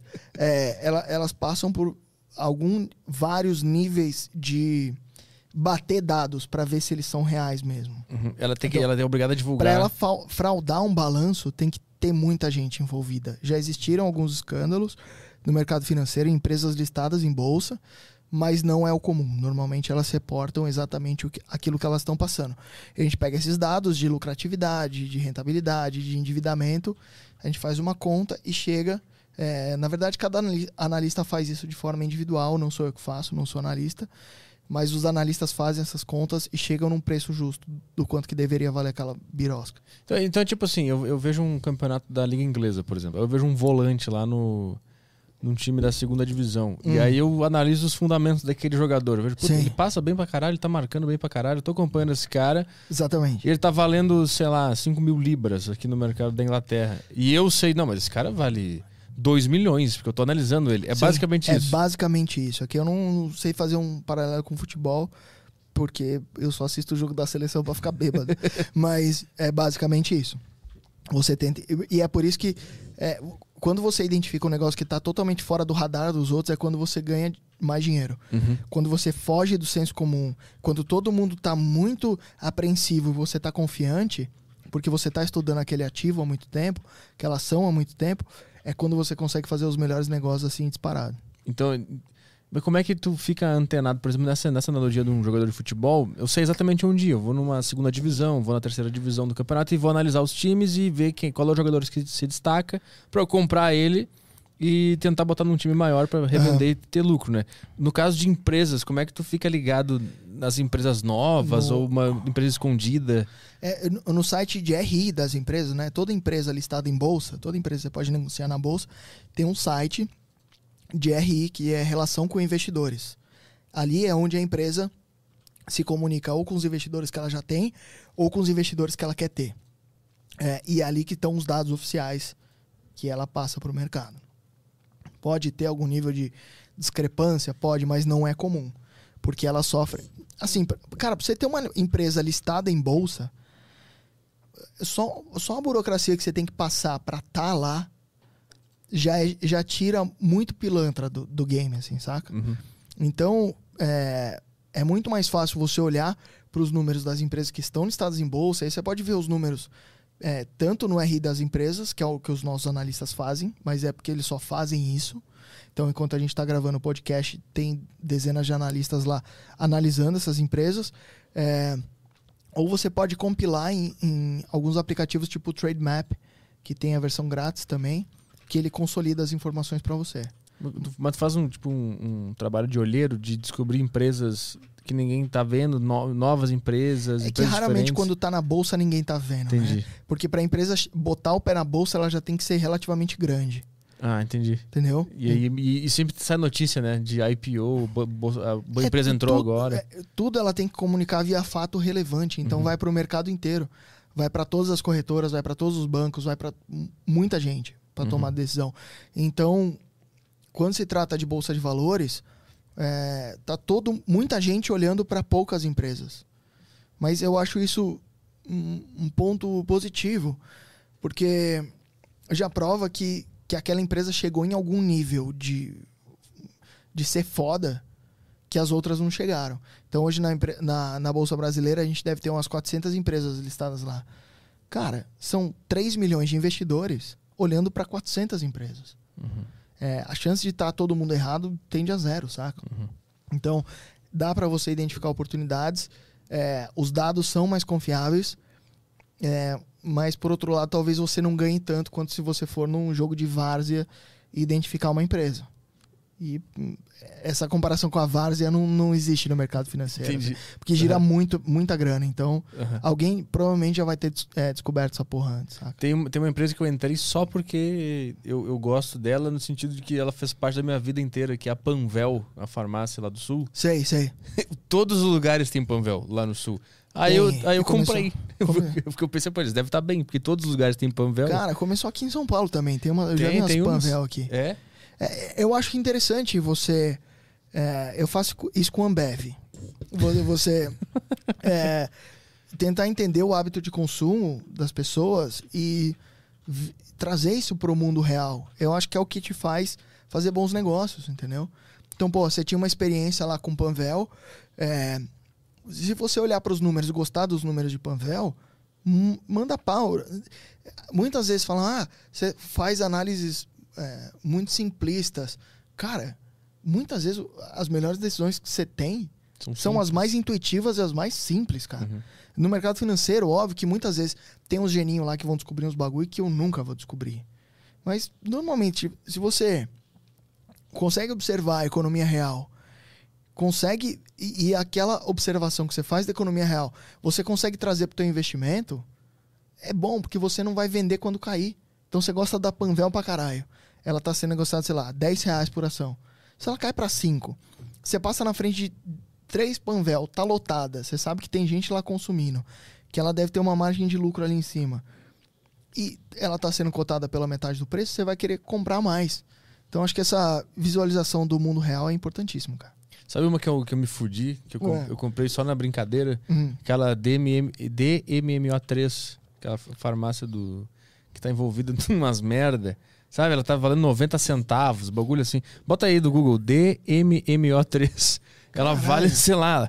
Ela só- é uma bosta, só me fudir nessa aí. É maravilhoso. É DMMO3. Mas eu comprei pouquinho. Não é domo essa porra, não é empresa de De- petróleo, cara. Não, não, não é. É D- que é? Ali, ó, lá embaixo, ó, DMMO3, tá lá, olha lá. O Google nos ouviu. Olha essa porra. Bota no... Doma Energia. Não, é de petróleo, Eu falei caralho. farmácia. Você Bota, virou, você virou bota- só- Demil, deve ser. bota- mas essa mesmo, bota máximo. O cara falou farmácia.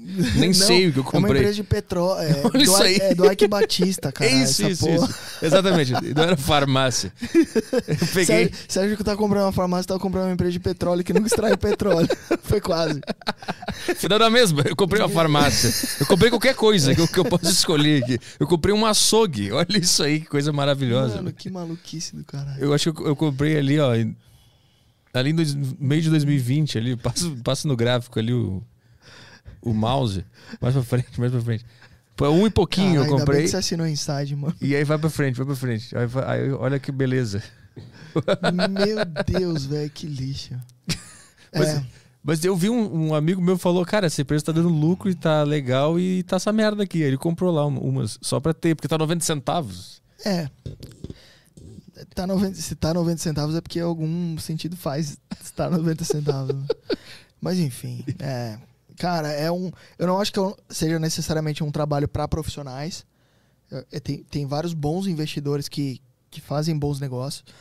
É, mas são investidores que observam o mercado real, a economia real, e manjam daquele negócio. Então, é, eu vejo vários dentistas, por exemplo, falando sobre Odontoprev, que é uma empresa listada em bolsa desse setor. Tenho. É, você tem Odontoprev? Tenho. Eu acho uma baita empresa. Tem dentista que não gosta. Mas tem dentista que gosta pra caralho porque sabe que a Odontoprev ganha dinheiro pra caralho em cima dela, dele. Então, é a mesma coisa falar, porra, você tava puto aqui no começo que o YouTube te asca a mão no- na tua grana. Uhum. Caralho, será que não compensa ser sócio do YouTube? É do Google. Uhum. Dá pra você comprar ações do Google. Então, quando você vai entendendo esse tipo de coisa, né? Porra, eu pago taxa pra caralho, eu sou cliente do Itaú. Pago taxa pra caralho lá, tanto na pe- pessoa física quanto na pessoa jurídica. É, porra, mas o que eu ganho de dividendos do Itaú, dá pra eu pagar qualquer taxa. Saca? Então, muitas vezes quando você entende esse, esse jogo de, de ser sócio de empresas, você para de se emputecer com as empresas, você entende que eles estão lá para ganhar dinheiro mesmo e é, eu acho a melhor coisa do mundo, assim, a melhor invenção do mundo foi empresas, porque senão a gente já tá na mão de governo e o governo não, não tem incentivo para ganhar dinheiro. Uhum. Nenhum. E se não existisse bolsa de valores, pô, como é que você fa- faz pra você ganhar dinheiro do é, dividendo do Itaú? Caralho, você ia ter que conhecer o dono do Itaú, investir um milhão de reais na empresa dele. Hoje, com, sei lá, 12 reais você investe em Itaúsa, É, que é uma tá, subsidiária. tá uns uns 10, 11 reais. É, então, tipo, é, a bolsa é um ambiente extremamente democrático. Assim, é- ela- acho que ela sofreu durante muito tempo algum tipo de, de objeção, porque as pessoas não tinham informação, não tinham acesso a, a esse tipo de informação. É, mas hoje as pessoas entenderam que a bolsa é um mecanismo extremamente democrático de você ser é, sócio de empresas muito fodas. É, então, é, falando sobre ações, porra, você pode ser dono de uma parte do Itaú com 30 reais. Você não conhece o dono do Itaú, eu não conheço o dono do Itaú. É, você teria que estar numas panelinhas para Uhum. conseguir participar desses negócios. E a bolsa não. Ela te permite você ter acesso a- aos maiores negócios do mundo a preços extremamente acessíveis, saca? É- Essa atual crise dos fundos imobiliários agora, porque para quem não sabe, Hum. o- os fundos imobiliários basicamente é tipo as ações, só que é, co- é- só para simplificar, imóveis. né? Tu compra ações de imóveis, só para simplificar para quem não Aí faz você a menor compra ideia. parcelas de imóveis. E aí tu ganha ali um percentual do aluguel, do que, Aham. do que é gerado nesse imóvel aí. No mínimo 95%. Agora tá caindo pra caralho tudo por causa da taxa Selic. Vou comprar pra caralho essa porra. É, qual é a tua análise desse momento agora dos fundos imobiliários? A minha análise é que o, é, os fundos imobiliários, os imóveis estão sendo cada vez mais demandados, então o preço dos imóveis está subindo e o preço está caindo. Então é aquela mola que eu falei que está comprimindo. Uhum. Mas E isso é... é- emocional ou tem algum dado é técnico? emocional. Porque dizem que a taxa Selic subir vale mais a pena estar no, tá no- na renda fixa. Esse é o argumento. É, você tem que entender quando você está na renda fixa, ou você está emprestando dinheiro para o governo, que é quando você compra um tesouro direto, por exemplo, ou você está emprestando dinheiro para o banco. Entre emprestar dinheiro para um banco e ser sócio do banco, eu prefiro ser sócio do banco, porque ele ganha dinheiro em cima de todo mundo. E entre é, emprestar dinheiro para o governo ou ser dono de imóveis, eu prefiro ser dono de imóveis. É, mas é, é uma questão de, de escolher o que, que você quer fazer. Nem tudo está atrelado a, a, a rentabilidade por si só. Porque o, o título do governo, tudo bem, você sabe que com a Selic você vai conseguir. É, nossa, que falta de profissionalismo. Roubou o uísque do, do Lucas. Tô zoando, cara. Não, se eu for colocar pouco assim, eu nunca mais volto. Se fuder. É, então você tem que entender que quando você compra um título do governo, suponhamos, você invista na renda fixa e compra um, um título governamental. Você comprou o Tesouro Selic. A Selic está em 6% ao ano. Você vai ganhar 6% ao ano. Se você compra um fundo imo- imobiliário que te paga 6% ao ano, você pode ganhar 6% ao ano em dividendos e mais o tanto que aqueles imóveis podem se valorizar. E isso reflete na cota do fundo. Então você pode ganhar via valorização de cotas e via dividendos. São duas formas de ganhar dinheiro. Então por isso que eu não, não interessa quanto esteja a taxa é, Selic, quão atrativa esteja a renda fixa, eu não vou investir em renda fixa, justamente porque eu entendo que imóveis e empresas geram muito mais valor do que você comprar títulos do governo. Mas e se passar essa, essa reforma tributária que, que querem pegar os dividendos de fundo imobiliário e ações, né? Vai diminuir mais ainda o rendimento do fundo imobiliário e o- a- aí a, a renda fixa não se torna melhor? É, é que isso já está no preço, né? Ah, Então, o- os fundos imobiliários já caíram. Você- se você for investir em fundo imobiliário hoje, ele já vai estar bem mais barato do que ele estava um mês atrás. Então, você te- sempre tem que pensar na melhor decisão que você pode tomar hoje, com o dinheiro que você tem. É, então, eu não sabia dessa possibilidade de tributação de fundos imobiliários, porque ainda não passou isso. aham. É um projeto. É, e se não passar, que eu acho que pode não passar, que talvez não passe, é, porra, vai voltar tudo pro preço. Então, para mim, é, é o momento de investir em fundo imobiliário. E se passar? Se passar, aí tem que fazer uma conta entre é, o tanto que você vai receber de dividendos por real investido, e isso se traduz num, num indicador chamado dividend yield. É, va- vai se traduzir, então tem que esperar um pouco. É, mas de qualquer forma, você sempre vai estar exposto à valorização imobiliária.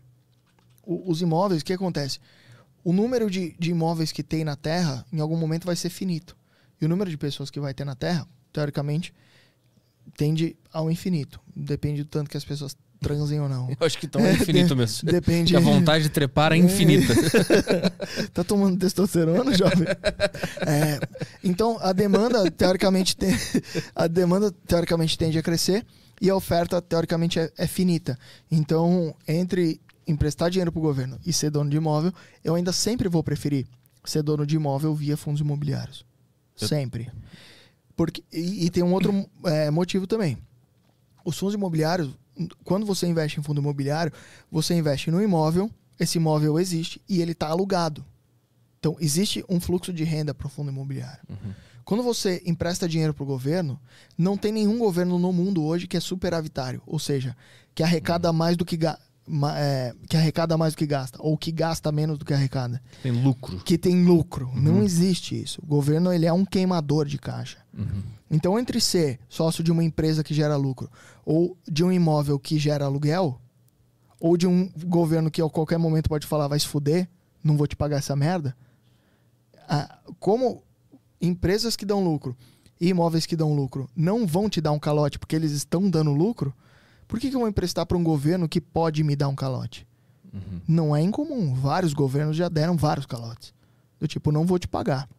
Então, não existe investimento sem risco. Mas se você tem investimentos que são superavitários, ou seja, é, investimentos que, são, que dão lucro, para que, que eu vou emprestar dinheiro para governo, sendo que todos os governos dão prejuízo? Não faz sentido, entendeu? Na minha cabeça de economista. É, mas é só a minha opinião. As pessoas têm um perfil de, perfis de risco diferente. Quando eu vou fazer um investimento, eu não olho necessariamente para a rentabilidade nem para o risco. Eu olho para que, que eu estou investindo. Pro O que que objeto tem- em si. Hum. O que, que tem. É, chama lastro, na verdade. O Ah. termo econômico é. Qual que é o lastro daquele investimento? No caso das ações, é uma empresa. No caso dos fundos imobiliários, é um, um imóvel. Uhum. No caso do governo, é É o um nada. cara que não sabe gerir o dinheiro dos outros. Porque o que acontece? Se uma empresa faz um monte de merda e fica durante 10 anos gastando mais do que arrecada, o que acontece? Ela vai à falência. Uhum. Se um, um fundo imobiliário capta o teu dinheiro, compra uns imóvel bosta que, e não aluga pra ninguém, o que acontece? Fale. Se um governo pega o teu dinheiro, faz um monte de merda pra ele, é, o que que acontece com ele? Ele emite mais moeda. Aí gera inflação, aí gera um monte de merda. Eu- o governo ele consegue se realimentar a merda que ele tá durante muito tempo. Uhum. Empresas e fundos imobiliários não. Se eles não, eh, eles têm um incentivo muito grande. Então, todos os livros de, de economia que eu li, cara, eu, eu descobri que todos eles tinham um, um fator em comum, que é estudar o incentivo das coisas. A empresa ela tem um incentivo de ser lucrativa, senão ela vai ter que demitir, senão ela vai ter que vender coisa, fazer uns projetos ruins, eh, imóveis também. O governo não tem incentivo para ser eficiente. Uhum. E eu quero investir em coisas que são eficientes. E hoje você pode investir, cara, em qualquer canto do mundo, velho. Você pode comprar recibo de empresa estrangeira. Você pode abrir uma conta numa corretora gringa, investir lá fora. É tão fácil a mobilidade do capital que não faz sentido você investir numa coisa que não faz sentido, porque não tem lastro. Tu considera que essas notícias é, é- é muito barulho? Esse burburinho, a taxa Sim. Selic, essa, ah, o- vai entrar o Lula, vai entrar o Bolsonaro. Isso é, isso é sujeira que não Sujeira. serve pra nada. É ruído. É ruído. Não muda nada. Tipo assim, se o Lula ganhar a próxima eleição, Cara, o primeiro governo do Lula, aparentemente o mercado financeiro gostou pra cacete. mas nesse, nesse ele ganhar, tu sabe que não vai gostar, né? Quê? Vai dar uma queda se ele ganhar a próxima. vai Cara, dar uma eu, queda eu ali. não sei, cara. Diversas vezes quando eu era trader, eu tentei me posicionar de acordo com eleições e Hum. eu errei em todas, velho. O mercado é muito louco, velho. O mercado é muito louco. Por isso que você tem que se ater sempre aos fundamentos. Comportamento de preço tá na mão dos outros, velho. Os outros podem estar todos errados. Ou todos certos e você errado. Isso não tá sob seu controle. Eu acho que tem que ter algum nível de é, estoicismo quando você investe. Você tem que fazer o que está sob seu controle tomar as melhores decisões de acordo com o que você, como você vê o mundo. O, o- o comportamento de preços ele vai ser só um reflexo de se você teve uma percepção certa ou errada do mundo. É, e o só o tempo vai dizer isso. Então, assim, e quando eu falo tempo, é tipo 10 anos, cara. Mais de 5 anos. No mínimo 10. Tem que ter paciência, porque às vezes você tá certo sozinho também. Até o mercado entender que você estava certo e jogar o preço para onde ele deveria ir, muitas vezes é, demora, cara. Então, VEG, por exemplo, que tá na minha carteira, porra, subiu 300%. Mas eu vi que era uma puta empresa e eu fui comprando ela durante um ou dois anos. Aí, quando o mercado se tocou que era uma puta empresa, pegou todo aquele patrimônio que eu tinha investido durante dois anos e multiplicou por três. Uhum. Então, tem a ver com você identificar bons negócios. Assim, eu acho que um, um bom investidor é sempre um bom observador. Não, não passa muito disso. assim. Como é que as eleições mexem no, no mercado? Eu nunca, eu nunca estive no mercado enquanto é, teve eleição. Só essa de, de governador, só que não muda muita Aham, coisa. A de não. presidente é a que mais impacta, né? Teoricamente, sim. Ali na hora, né? Durante o período eleitoral, eu, eu- eu acho que. Ah, esse cara vai ganhar e começa a dar uma caída. É, é, é, é antes, da, não é necessariamente no dia da votação, né? É, ali quando tá pra acontecer e quando as pesquisas começam a falar, "Ah, esse cara vai ganhar. Eu lembro que quando o Bolsonaro ta- tava saindo nas pesquisas que ele podia ganhar, o mercado se animava. Uhum. Mas isso a longo prazo, foda-se. É só pra quem quer fazer vem trade. negócio- Cara, é, é para quem é trader. Pra quem é investidor, não muda nada. Porque o dono das, das empresas não vai fechar se o, se o Lula ganhar. Uhum. Nem o- Como é que chama o. O velho da van lá, que é brother do Bolsonaro. Você acha que ele vai fechar a van se o Lula ganhar? Não vai. Então, você tem que decidir se você quer ser sócio da van ou não. E- As e- lojas vão estar lá. No dia seguinte da eleição, o velho vai estar puto, mas vai estar lá. Ele não vai demitir os funcionários dele.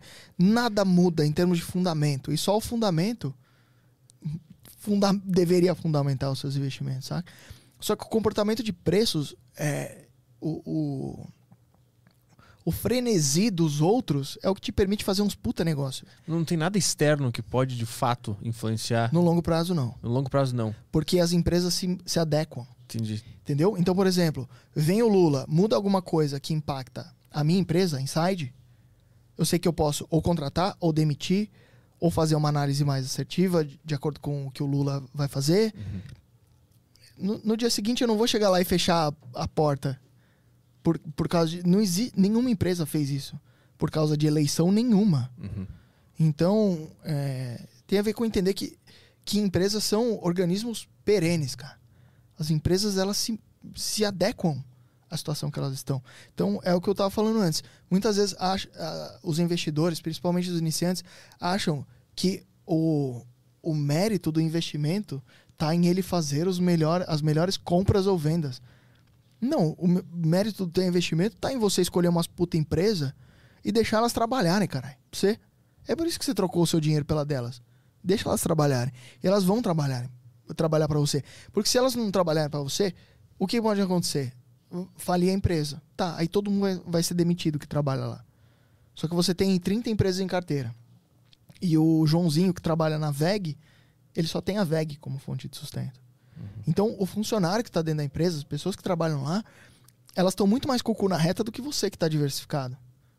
Entendeu? Então, as pessoas, elas tendem a ter uma postura muito mais ativa com relação aos investimentos do que elas deveriam ter.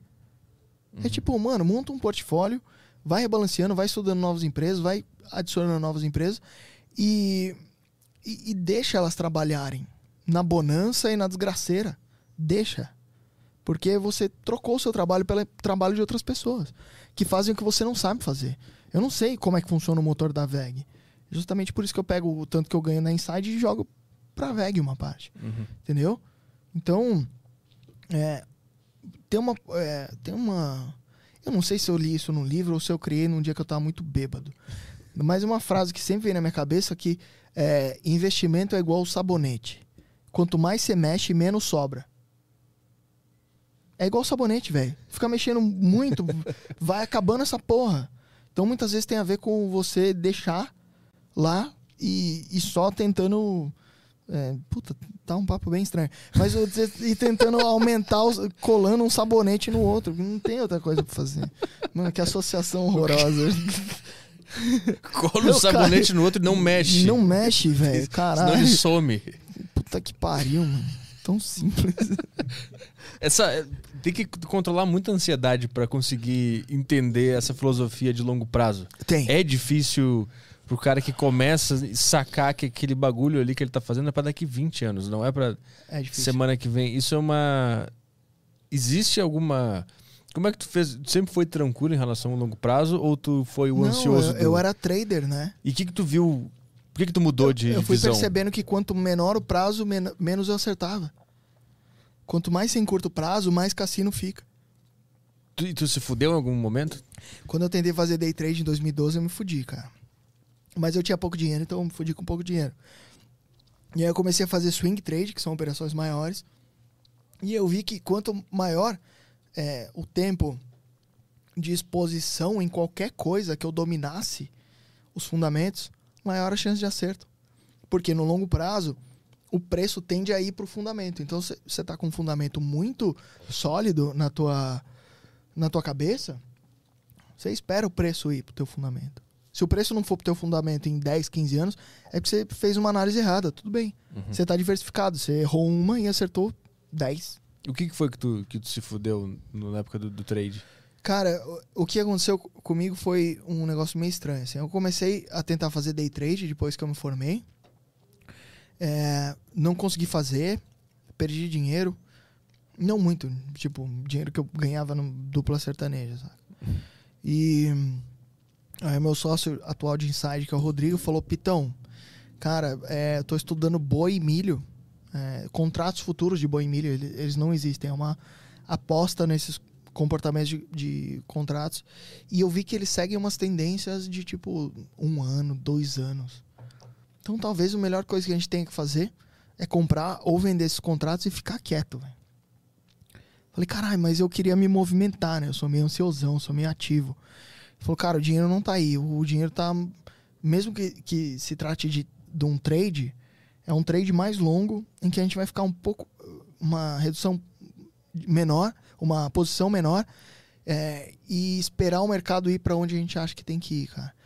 E aí eu fui aprendendo, fui ganhando dinheiro, comprei um apartamento com swing trade de boi de milho. é, e aí veio o Joesley Day, tomei uma trolha. E aí foi quando eu decidi criar o canal. Mas o meu saldo em trade deve ter de uns 450 mil reais, que é exatamente o preço do AP que eu comprei. Joesley Day foi o, o negócio da empresa das carnes lá que deu uma merda. É, da JBS. Justamente com- no negócio com- que tu estava, Com o é isso? Temer, é, no boi, exatamente. É, cara, é assim. A bolsa. Você sempre tem que usar as coisas para as finalidades às quais elas foram criadas. A bolsa de valores, como eu comentei anteriormente, é, um mecan... é uma forma, uma ferramenta que as empresas têm de se financiar sem pagar juros, Uhum. adquirindo sócios. É para isso que foi criada há 400 anos atrás. Sempre que você desvia muito disso, você acaba fazendo merda. É incrível isso. É que- incrível. o, o dia do Joesley Day, o que aconteceu? Como é que foi o dia? Ah, tu eu acordou? tava- Como é que foi a É, rotina eu acordei, de ver que apertei fudeu o tudo? botão na, na corretora, tava escrito menos 150 mil reais. de ajuste, que é um negócio que eu deveria pagar é, no dia seguinte, assim. Caralho, Aí- não, como assim? Tu, É- tu apostou errado no negócio? É, É, eu fazia trade, é, é contrato futuro, é um negócio extremamente alavancado, ou seja, eu operava mais dinheiro do que eu tinha na- na- em caixa naquele momento. Ah, puta, é um cassino. É um De fato. cassino com um pouco de estudo por trás, no meu caso. assim. Eu Aham. Fiquei estudando muito tempo aquela porra. Tanto que eu consegui depois recuperar esse dinheiro. E, e quando eu recuperei esse dinheiro foi quando eu decidi criar o canal. assim. Eu escrevi numa folha de papel. O dia que eu recuperar o dinheiro do Joesley, eu vou, eu vou ensinar as pessoas. Mas tu acordou e tu entrou no site e viu que tava fudido? Ou tu ligou o rádio, ouviu a notícia e pensou, me Não, fudi? A notícia saiu de noite. Eu Ah. fiquei sabendo que eu tinha me fudido muito no dia seguinte de manhã. Aí era umas nove da manhã, que é quando o mercado futuro abre. Eu já vi que eu ia me fuder pra caralho. Fui na concessionária, vendi o carro que eu tinha. Na hora, no mesmo dia. No mesmo dia, porque eu tinha que pagar no dia seguinte, senão você fica inadimplente. É uma pica. Por isso que a vida de trader é muito foda, assim. É, muita gente vende trade como se fosse a melhor maravilha do mundo. Você vai ganhar dinheiro em cima de um dinheiro que você não tem. Tá bom, você pode. Mas quando vem a naba, é uma naba gigante. E quando você pensa enquanto investidor, a tua naba é o tanto que você tem. E não vão todas as empresas ao mesmo tempo vir a valer zero. Enquanto investidor. Não vão. A não ser que caia um cometa e o. O mano do Aerosmith não consiga segurar o cometa do. Só, só se for assim, cara. Mas aí dinheiro vai ser o menor dos seus problemas, né? Tu vendeu o carro, pa- pagou os 150 pau de prejuízo. Paguei. E o que, que mudou na tua cabeça ali? Tu parou de. Cara, o, o problema é que eu fiquei, fazendo trade durante cinco anos. É, é tipo você ter que entrar num cassino. Você é um, jo- um jogador muito bom. Basicamente, a associação é essa. Você é um apostador muito bom. Você é um joga- bom jogador de poker. Eu acredito que eu era um puta trader. Mas você é obrigado a entrar no cassino todos os dias. Cara, chega uma hora que você fala, eu não aguento mais essa porra. Uhum.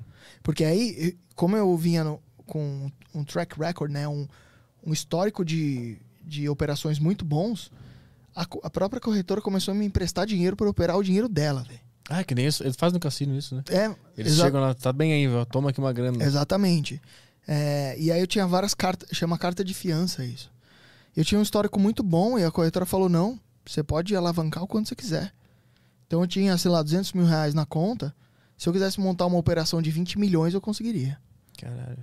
E eu cheguei em 15 milhões, assim, de operação total.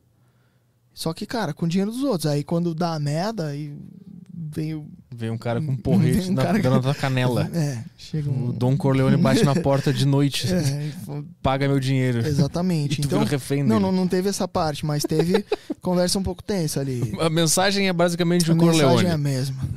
O que tá por A trás. forma, a forma foi um pouco mais suave. O Corleone é mais honesto, é mais sincero do que ele tá querendo. Sim.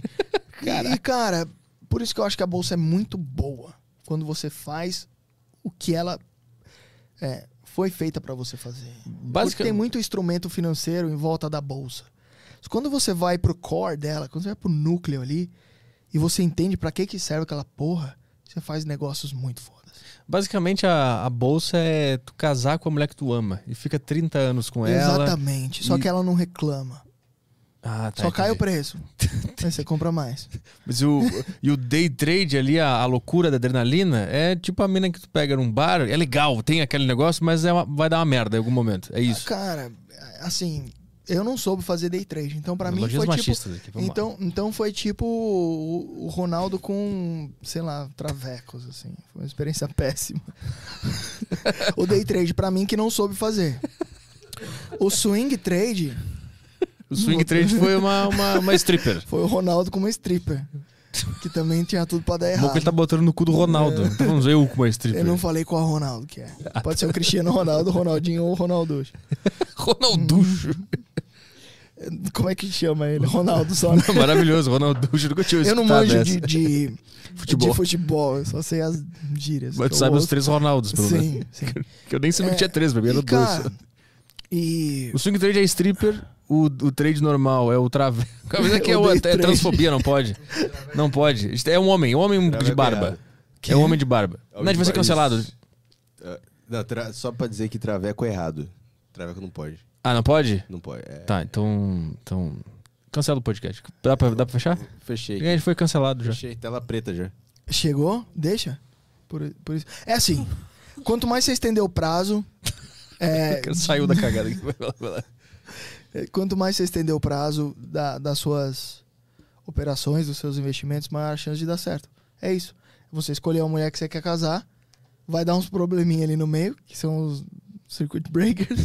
Mas se você É continuar. TPM, o circuit breaker. se, se, é, se, Vai cada ter um CPM por é um- mês, vai ter um circuit Não, minha, breaker. minha mulher meteu um deal.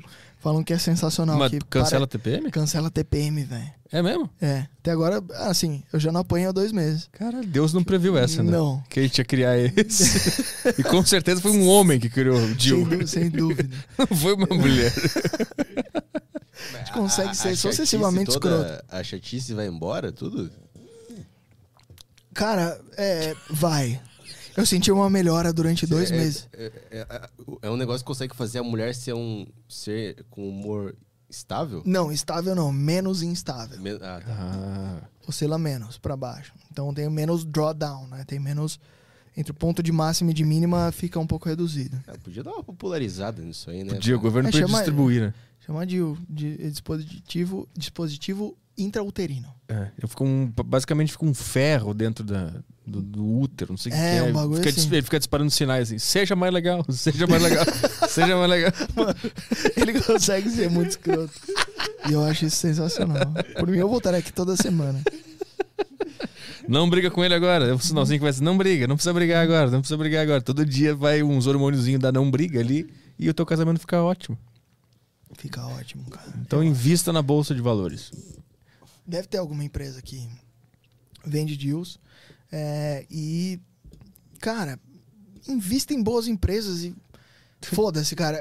Assim, é, as pessoas me, me, é, me identificam como um buying foda-se, né? Que é um buying holder, que é o cara que quer casar com a empresa, que quer ter ela, que pensa com a mentalidade de sócio. Só que ele tá meio foda-se, porque ele entende que a, a riqueza dele vai vir do trabalho dele, velho. Que é eu vim aqui falar bosta, você aqui, vir aqui falar bosta, o Caião ali beber e editar igual uma merda. mas, mas a gente tá trampando, velho. A gente podia. Legal uma bosta. A gente podia estar fazendo muito mais bosta. E, tipo, a gente tá tentando dar. Não dá certo, mas a gente tá tentando passar é, entretenimento e ganhar dinheiro com isso. O dinheiro não tá na bolsa de valores. A exponencialização. Expo... Eita, Vamos lá. calma aí. Então, bebe um golinho que vai. Atenção. A exponencialização. Aplausos. Ó, vou olhar ali no fundo da. Não, não, calma. calma. Tem que, tem que falar, falar. O timing do bêbado. A, a exponencialização. do bêbado. a exponencialização da riqueza está na bolsa de valores. Agora foi. Só, só isso mesmo. Timing certinho agora. Temos. Que... Ah, você quer dizer alguma coisa? Tem- temos perguntas aí, alguma coisa? Ah, tem aqui sim, tem no Telegrola. Tá. Só antes de fazer as perguntas, então, eu lembro também que tem um negócio que me chamou muita atenção. Que tu já falou que é o financiar versus alugar. Sim. Que é uma visão muito diferente e que eu não sei explicar para as pessoas. Eu tentei explicar pra minha namorada vi- 20 mil vezes, eu não Eu acho que consigo eu consigo explicar. convencer. Vamos lá. é, dinheiro. Assim, o, o dinheiro é um negócio que você pode trocar por qualquer coisa. E ninguém tem dinheiro infinito. Caralho, fiquei filósofo no bagulho. É, ninguém, ninguém tem dinheiro infinito. Nem o Bill Gates tem dinheiro infinito. É, então você tem que saber o que você faz com o seu dinheiro. Então, se você compra um imóvel, teoricamente, o tanto que ele deveria valer é, é o fluxo futuro da- do dinheiro que aquele imóvel renderia se você trouxesse a valor presente. Caralho. Caralho. Fui É, vo- é, interestelar puta agora. que pariu, calma aí. Puta, É igual você no meu podcast ontem falando sobre o eu que não existe. É. Calma aí. puta, agora eu fui Eu vou voltei. tentar simplificar. Eu fui pro futuro, voltei e não entendi nada. Eu só entendi que eu tô num apartamento e o tempo passou e não, mas não passou muito tempo. Foi isso que eu entendi. É, você tem duas opções. Você não tem dinheiro infinito. Você tem duas opções: comprar ou alugar. Você tem que comparar, é, jogar para um denominador comum.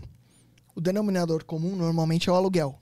Então, por exemplo, eu moro num apartamento que é, hoje estaria avaliado entre 2 milhões e meio e 3 milhões de reais. É, e eu, o tanto que eu pago de aluguel em cima do valor do imóvel tá em 0,3%. O que que é esse cálculo? Como assim? Tu divide? O que que tu faz? Calma aí, deixa eu fazer aqui. Ó, hum, deixa eu abrir a calculadora financeira. Dá tempo de fazer, né? Claro, claro. Tá. É, vou fazer pra você.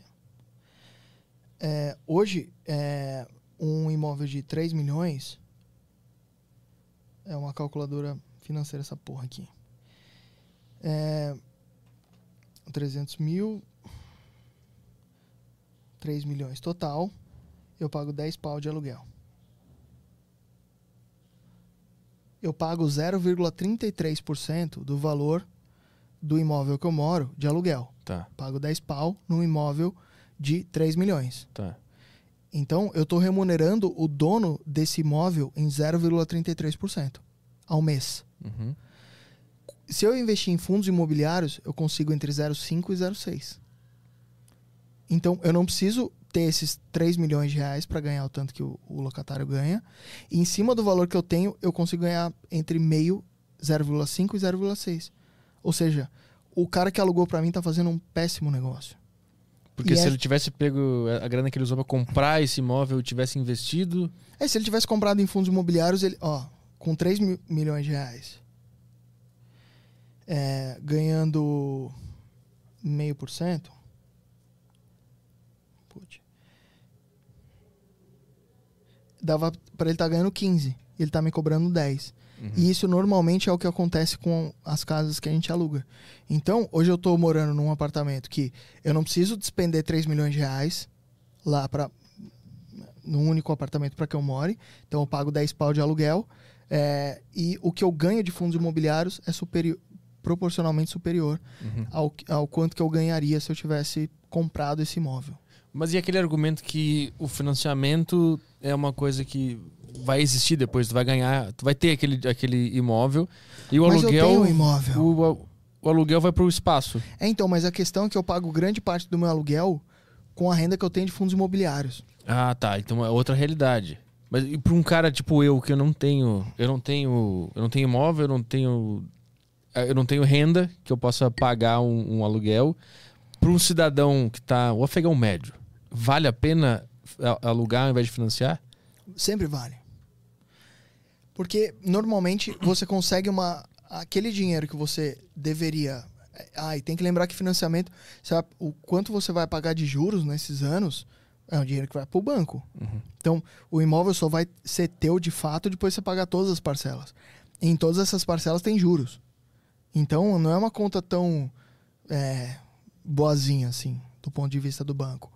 É, cara, assim, 95% dos, dos casos é, compensa, é, compensa alugar. Morar de aluguel. E, a, e a eu já vi uns papos também que a, a diferença do, do, do financiamento do aluguel tu investe. E aí a longo prazo isso vai, Sim. vai, vai ser bom. É, às vezes você consegue até comprar um, um imóvel no final da, da tua vida, se você fizer um negócio bom, assim. Mas o, o dinheiro do aluguel vai acabar indo pro espaço, ele, ele some. É, então, mas se você fizer um financiamento é, com o banco e você não honrar todas as 360 parcelas que você tem, também não vai ser teu. Se você der um deslize ali no meio, não vai ser teu. E, então corre, corre o risco de se fuder pra caralho. né? É, você pagou e não tem. Na penúltima parcela, você pagou 10 anos. Na penúltima parcela, você vacilou. E aí? Aí vem os juros comendo. Não, os juros já vem comendo desde o começo. Vem mais ainda. 30%, 30 anos de juros comendo no teu rabo. Cara, assim, se não, se não fosse inteligente pro banco financiar pra você, ele não teria financiado. Uhum. Então, assim, eu sempre penso do ponto de vista é, da empresa que tá te fazendo um favor. Financiamento é um favor, que o cara tá te adiantando dinheiro. Ele vai te cobrar um dinheiro que é, é positivo para ele. E se é bom para ele, para você não é. Uhum.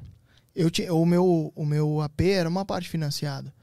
Eu lembro que tem uma história que tu, quando viu que era uma cagada financiar, tu vendeu, É? se, se desfez, né? Né, E, eu, e aí eu fiz as contas, cara, eu perdi 90 mil reais ali com aquela. Isso que eu tava num bairro que se valorizou pra caralho. Então eu comprei um, um comprei não, financiei um AP num bairro bom, o, o AP se valorizou e mesmo assim eu perdi 90 mil reais. Se somar juros, e aí eu fiz uma conta do tanto que eu teria ganho se eu tivesse investido essa grana em fundos imobiliários. Hum. Deu 90 mil reais a menos. Isso em 5 anos. Se você jogar pra 30 anos, vem uma piroca gigantesca. cara. Então é melhor alugar, investir e quando tu fechar o dinheiro, tu compra um imóvel Exatamente. direto. É, Esse é o melhor, tudo no seu tempo, cara. esse é o melhor plano. Esse é o melhor plano. Vamos para as questões? Eu vou pegar uma água, toca a ficha aí. Beleza, é, no Telegram aqui tem a pergunta do Jeff, arroba Jeff. Ele mandou aqui. ah, O Jeff, arroba Jeff, ele é bem Arroba. sucinto. Conhece o Jeff? O Jeff, cara. Grande Jeff aqui mandando aqui. É. Salve Arpuro Petri e Lucas Picamane. Pica money. Luqueira, antigamente você era swing trader, Sim. mas depois do Joesley Day, ah, você levou um loss que desistiu da profissão. O loss foi tão significante assim pra você desistir da profissão? Não. Ah, já que stops são extremamente comuns? É, é, para ele ter feito essa pergunta, ele, ele não, não entendeu que o, muitas vezes o, o loss ele é pulado. É, tem um negócio que chama gap de abertura. E nesse caso foi um gap de abertura. Depois ele vai ter que estudar isso, mas a resposta para ele é isso. Estude que é um gap de abertura. Não adianta você colocar um loss e ele ser pul- pulado. O que aconteceu foi uma catástrofe e pularam, pulou-se o meu loss. Tem aqui o. É meio técnico isso. Não Puta, sei eu não entendi como- nada. É. Se entendam aí vocês. Tem o O Moraes, ele mandou aqui. Pete, o Nubank disponibilizou ETF do, de Bitcoin e o Wa- Warren Buffett investiu no Nubank. Grandes gestores estão disponibilizando fundos de criptomoedas e recomendando que nem que, é, recomendando nem que 5% do portfólio em Bitcoin. Ah, Você já colocou os seus 5%? não, o meu 5% é uma. é- são os meus 5%, né?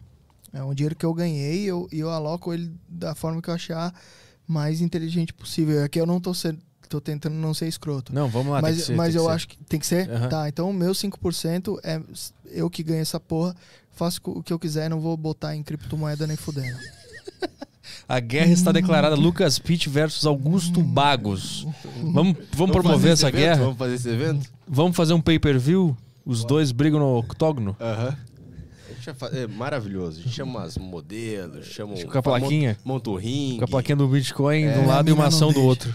Minha mina não deixa. Ela me- tem 1,83m, minha mina. 10 centímetros a mais que eu. e um cruzado de direita que já me botou muito na linha. Mas o. Só pra fazer o advogado do diabo, Augusto Bagos. Baques, né? Bagos é o apelido.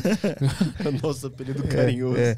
Se, tu, se tu pegar o Instagram, vamos fazer essa guerra acontecer. Vai, pega o Instagram do Augusto Bagos, Tá. que tem um post que ele dá uma, uma flechada em quem, quem gosta de Ibovespa, quem gosta de, de longo prazo, que ele, que ele basicamente mostra lá as criptomoedas dele, quanto que rendeu, e diz que esse negócio de ficar esperando render 30%, eh, render 30% em, em 20 anos é uma puta bobagem. Você lembra qual que era o Bobagem. post? É É, ele, bobagem. ele posta pra caralho, então vamos lá. É, Isso vai ser. de- Olha ali, Augusto Bagos, grandes sujeitos. É, ele perdeu os cabelos ali, eu não perdi.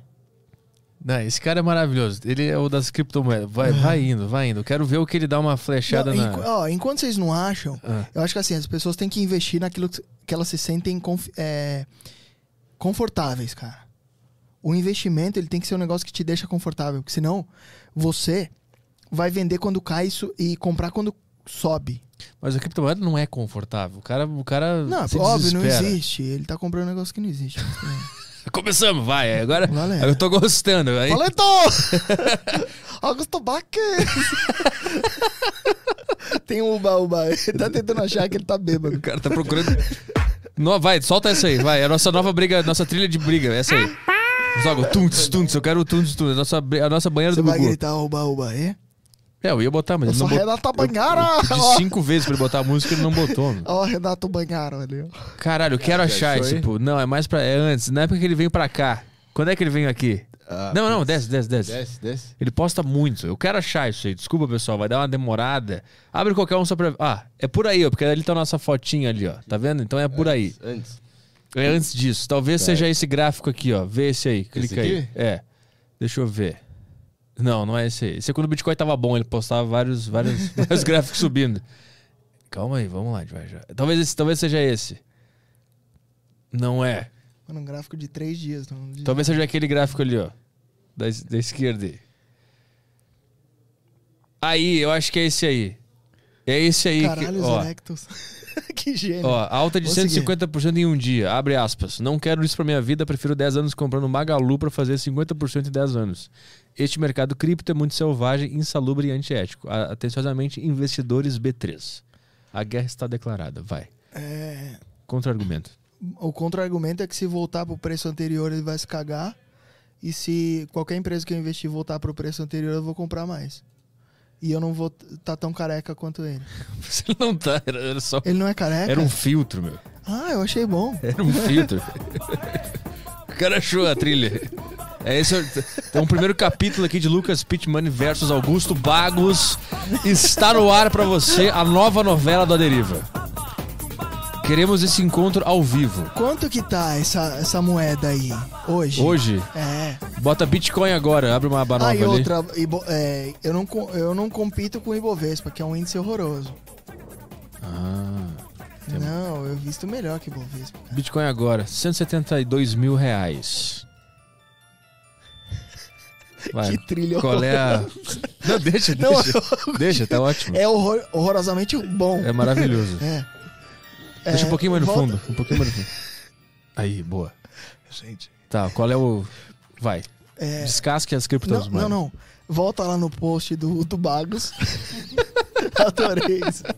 É, ah, tem que entender qual que é essa moeda. CHZ barra USDT ali, ó. Essa CHZ é uma, é uma. Eu acho que é uma nova, né? Bota CHZ no Google. Bota aí, vai ser.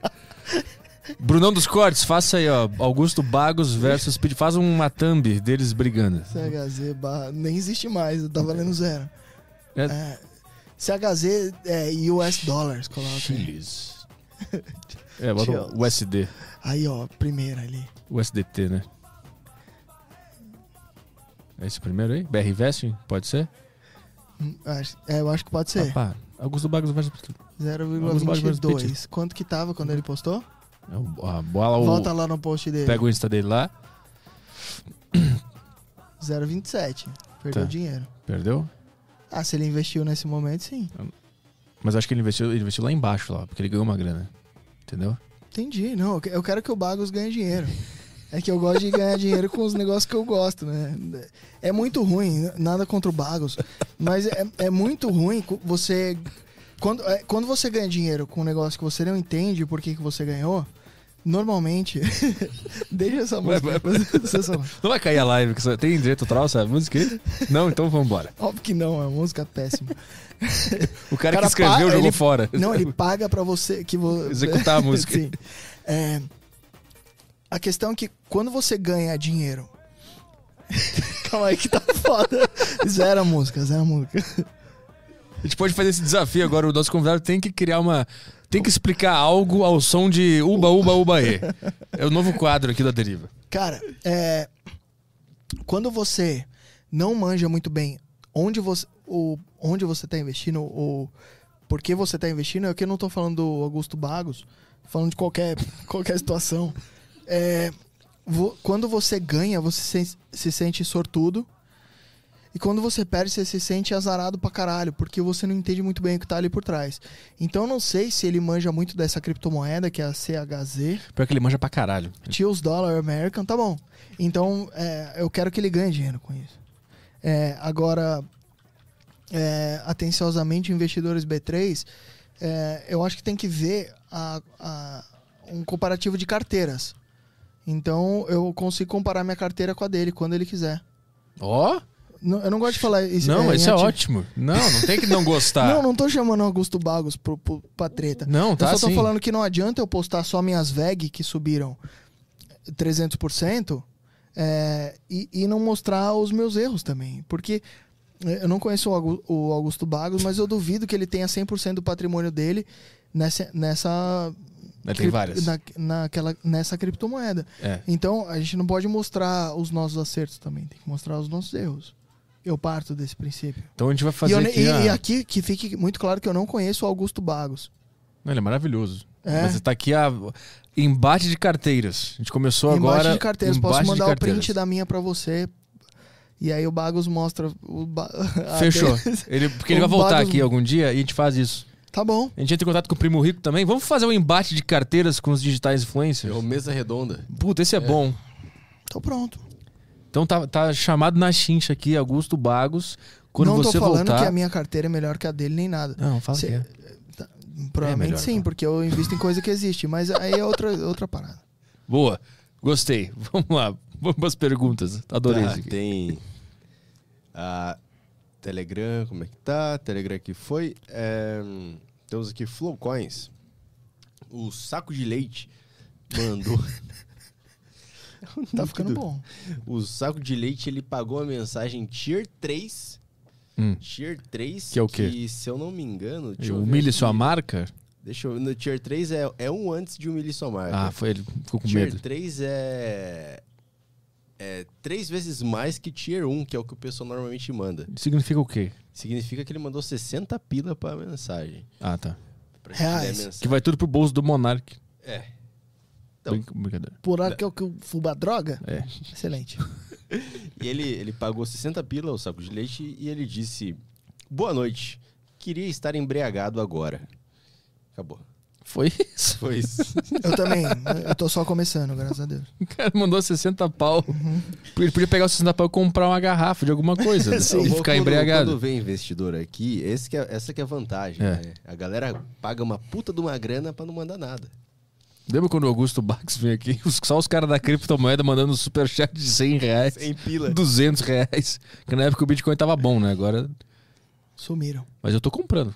Bom, de Boa. mensagem, é, temos aqui alguns super bagos que os caras mandaram Vai. do Yutoba.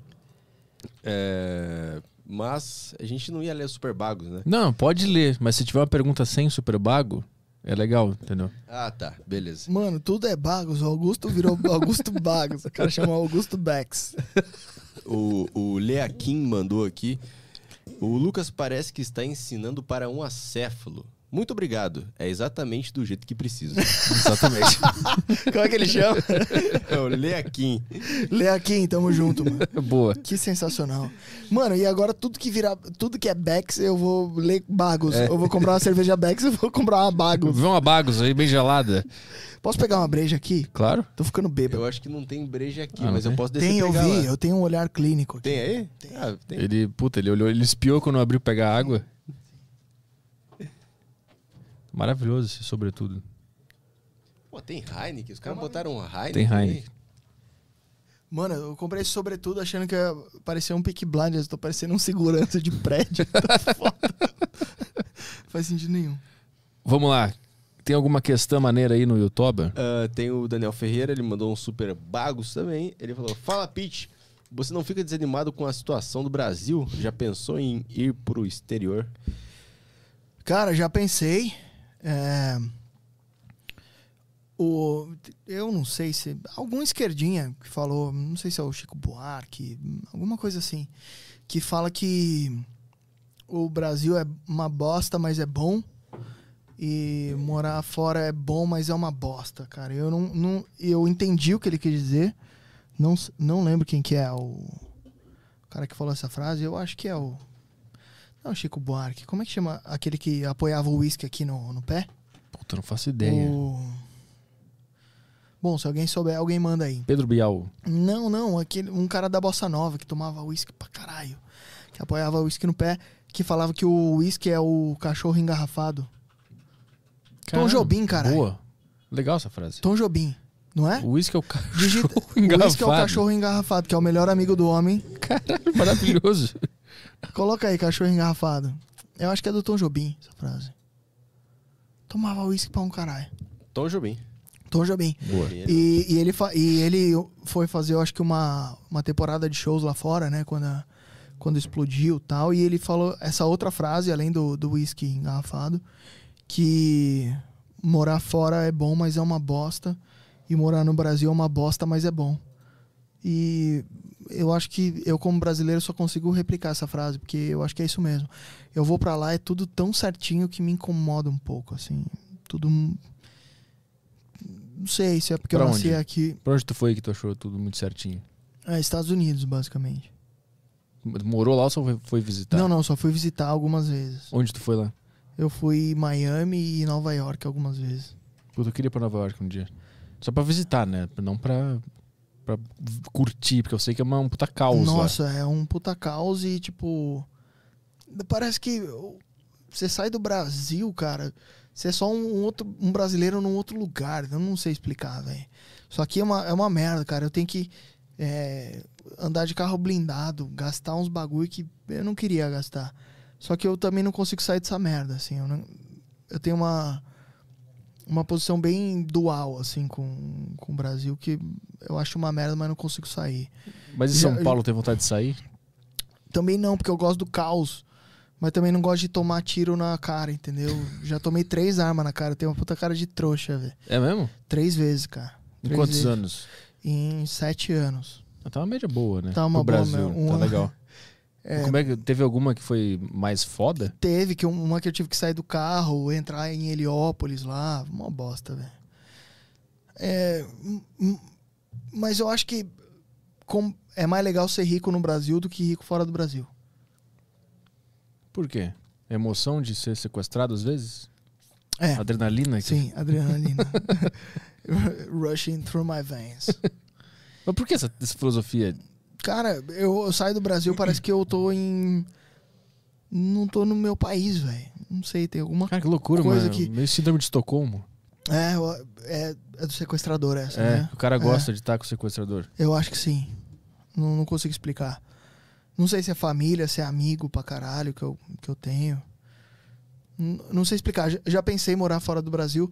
Todas as vezes que eu vou visitar os Estados Unidos, principalmente, eu me sinto um intruso naquela porra. Eu gosto dessa, dessa birosca aqui. Eu quero sumir. Quando puder, eu vou sumir. Ninguém Pra vai- onde? Não sei ainda. Letônia. Ilhas- um negócio- Letônia? Lituânia, uns negócios assim. Letônia ou Lituânia? Não sei. Eu vou ver na hora. Uruguai. Você Uruguai. vai fazer uma- um comparativo no Buscapé É, e vou ver ver qual, qual, que tá Isso, mais Qual atrativo. tá mais barato, que deve ser a mesma coisa. Entendi. O nome é parecido. É, eu acho que é parecido. O Uruguai. Uruguai é bom também. Uruguai é legal. Já fui. Montevideo. Gostei. Punta del Este. Gostei. Fui pra Punta del Este. Fiquei com frio do caralho lá, mas fiquei loucão e muito barato. Lá é bom de se aposentar. É bom. Lá e tem... é perto. Às vezes você tem que visitar um parente que morre aqui, você Que vem morre rapi- aqui? rapidinho. Como assim morre aqui? Ah, meus parentes estão tudo morrendo aí, você vem rápido.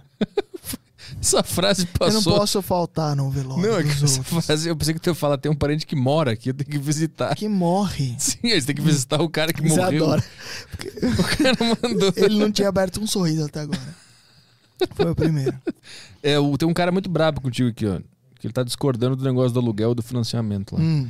Ele tá falando, é, sim, amigo pobre que não tem onde morar, entendi isso aqui. Não compre uma casa e mora de aluguel. Se tudo der errado, chama o mano aí e vai morar na casa dele. Eu acho que ele tá querendo dizer que pro pobre não é bem assim. Que é melhor é comprar uma casa do que alugar. Caralho, pro pobre comprar uma casa? Tem um cara que escreveu Que aqui, ó. raciocínio maluco.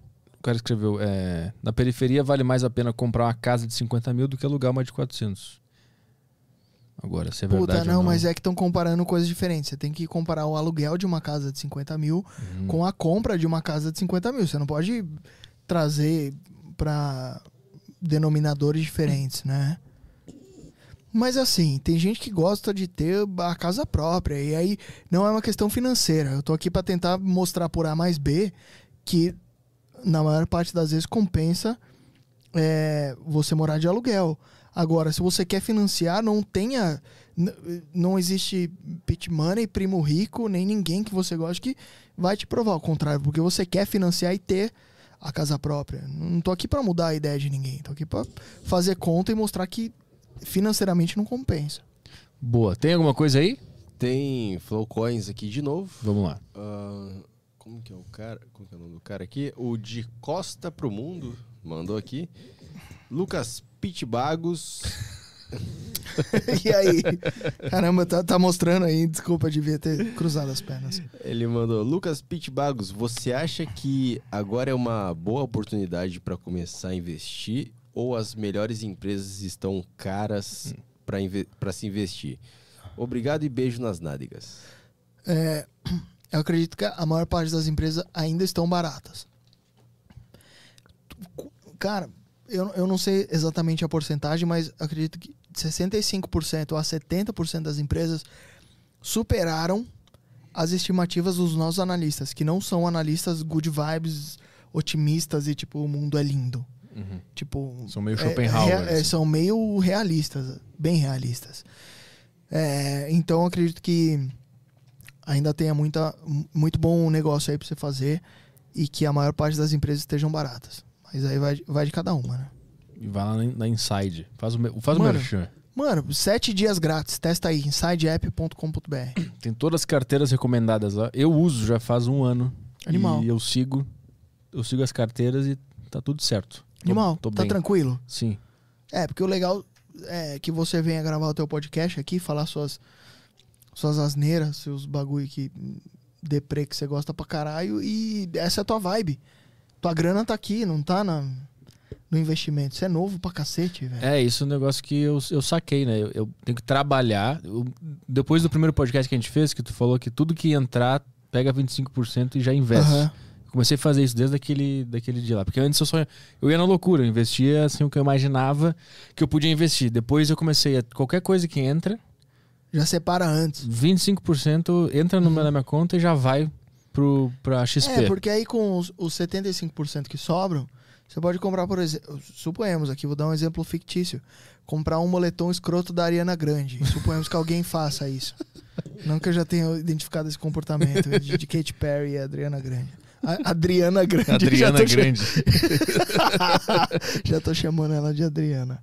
É, o 75% eu uso pra pagar minhas contas, comprar moletomzinhos. E você não se sente melhor quando você vai é, gastar um dinheiro que é teu, mérito teu, depois que você já fez o que você tem que fazer, cara? Sim, eu, eu Às vezes eu vou tem... comprar uns bagulho, tipo, você perguntou de bateria eletrônica aqui no começo.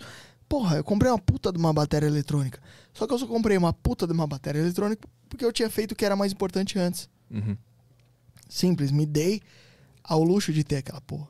Cara, é uma sensação muito boa saber que tu tem uma grana que tá investida e que tá lá e que ela tá rendendo. Eu Não, nunca aconteceu de eu perder uma grana na É minha carteira de forma cara. geral. Ela tá rendendo. Tá sempre rendendo.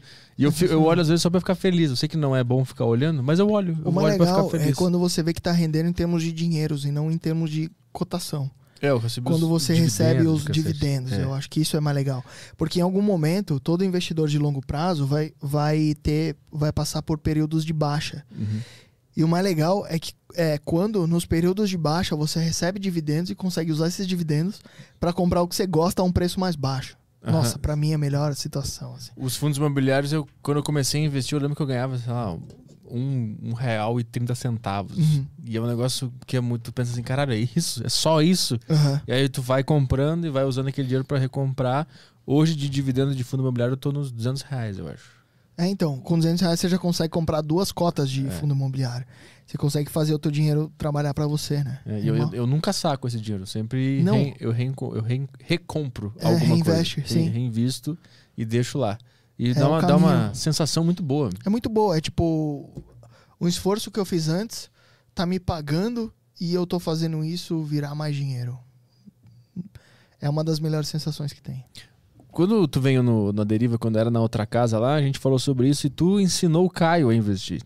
É. Como é que estamos, Caio? 80 reais na minha conta nesse exato momento. Boa, moleque. E é isso aí. Como assim? E ainda vai comprar meus Chivas aqui. Tenho, tenho 10 reais pra voltar pra casa e um restinho pra pedir um, um rango. Não investiu nada. receber. Não, re- não investi nada, cara. Viu? Excelente. Quer ver, ó? Abre, abre a Ibovespa e vamos ver. Tu, tu veio em Você é mó outubro. cuzão. Tu veio. Não, Eu não lembro, caralho. Tá foi, foi, foi por outubro que ele veio na deriva, né? Outubro, isso. Foi por aí, né? Então a gente vai Eu pegar. acho que não, mano, porque tava um calor da porra. Não, mas outubro já Eu tava de começa. regata. Bota um ano ali, ó. Ou eu tava bêbado sentindo calor. Um A, um A. Vamos ver. Foi ali, ó. Foi antes ali de setembro. Foi por ali que ele veio, né? Foi por aí. Foi por essa zona aí, ó. Foi por aí, ó. Se tu É, tivesse ter ganhado 26%. É, se tu botar, se tu começasse a investir nesse momento que ele veio no, na deriva, Caio, olha o teu gráfico ali da grana, onde ele estaria agora, nesse exato momento, que é lá no final, Daria pra você ganhar, pra você gastar 26% mais em whisky. entendeu? Entendeu?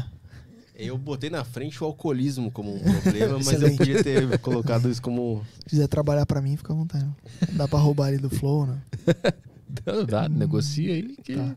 o pessoal aqui só quer saber de dinheiro. Excelente. Como é que é a dor de, de enxergar esse gráfico, Caio? E perceber que deixou passar. É, bobagem, né? Bobagem. Quando eu comecei a trabalhar no Ah, Flow. bobagem. Quando eu comecei a trabalhar no Flow, o Petri falou assim: não, pô, Começa a grana investir. aqui, investe aqui, investe ali. Aí Nada. Você chega em São Paulo e tem. Porra, você veio do interior.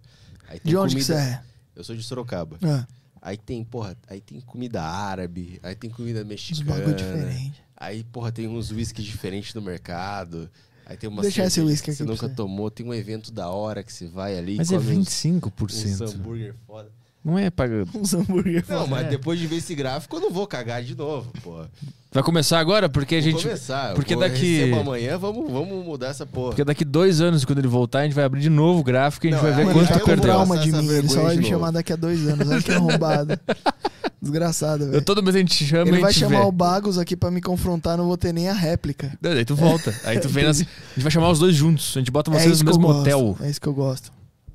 Vamos fazer uma mesa redonda. Criptomoedas versus ações buy and hold. Mas quando ele voltar, nós vamos fazer de novo isso aí, nós vamos ver. Tá? Vamos, vamos fazer de novo, vai. Na- da próxima vez eu garanto que eu vou estar com. Eu vou estar entendendo o que quer, que dizer que tá aqui, porque eu não, nem, nem entendo muito bem, pra falar a verdade. Mas eu garanto que vai. Você podia ter transformado 100 reais em 126 reais. Ou 100 mil em 126 mil. É um Red Label num Black Label, né? Não sei se a proporção é essa. Mas Se bem que de, cento, de 100 para 126 não é um impacto, né? O cara deve ter pensado, ah, foda-se, não perdi nada então. Né? É, na minha cabeça, Viu? sim. É que eu não quero mostrar que eu sou ignorante.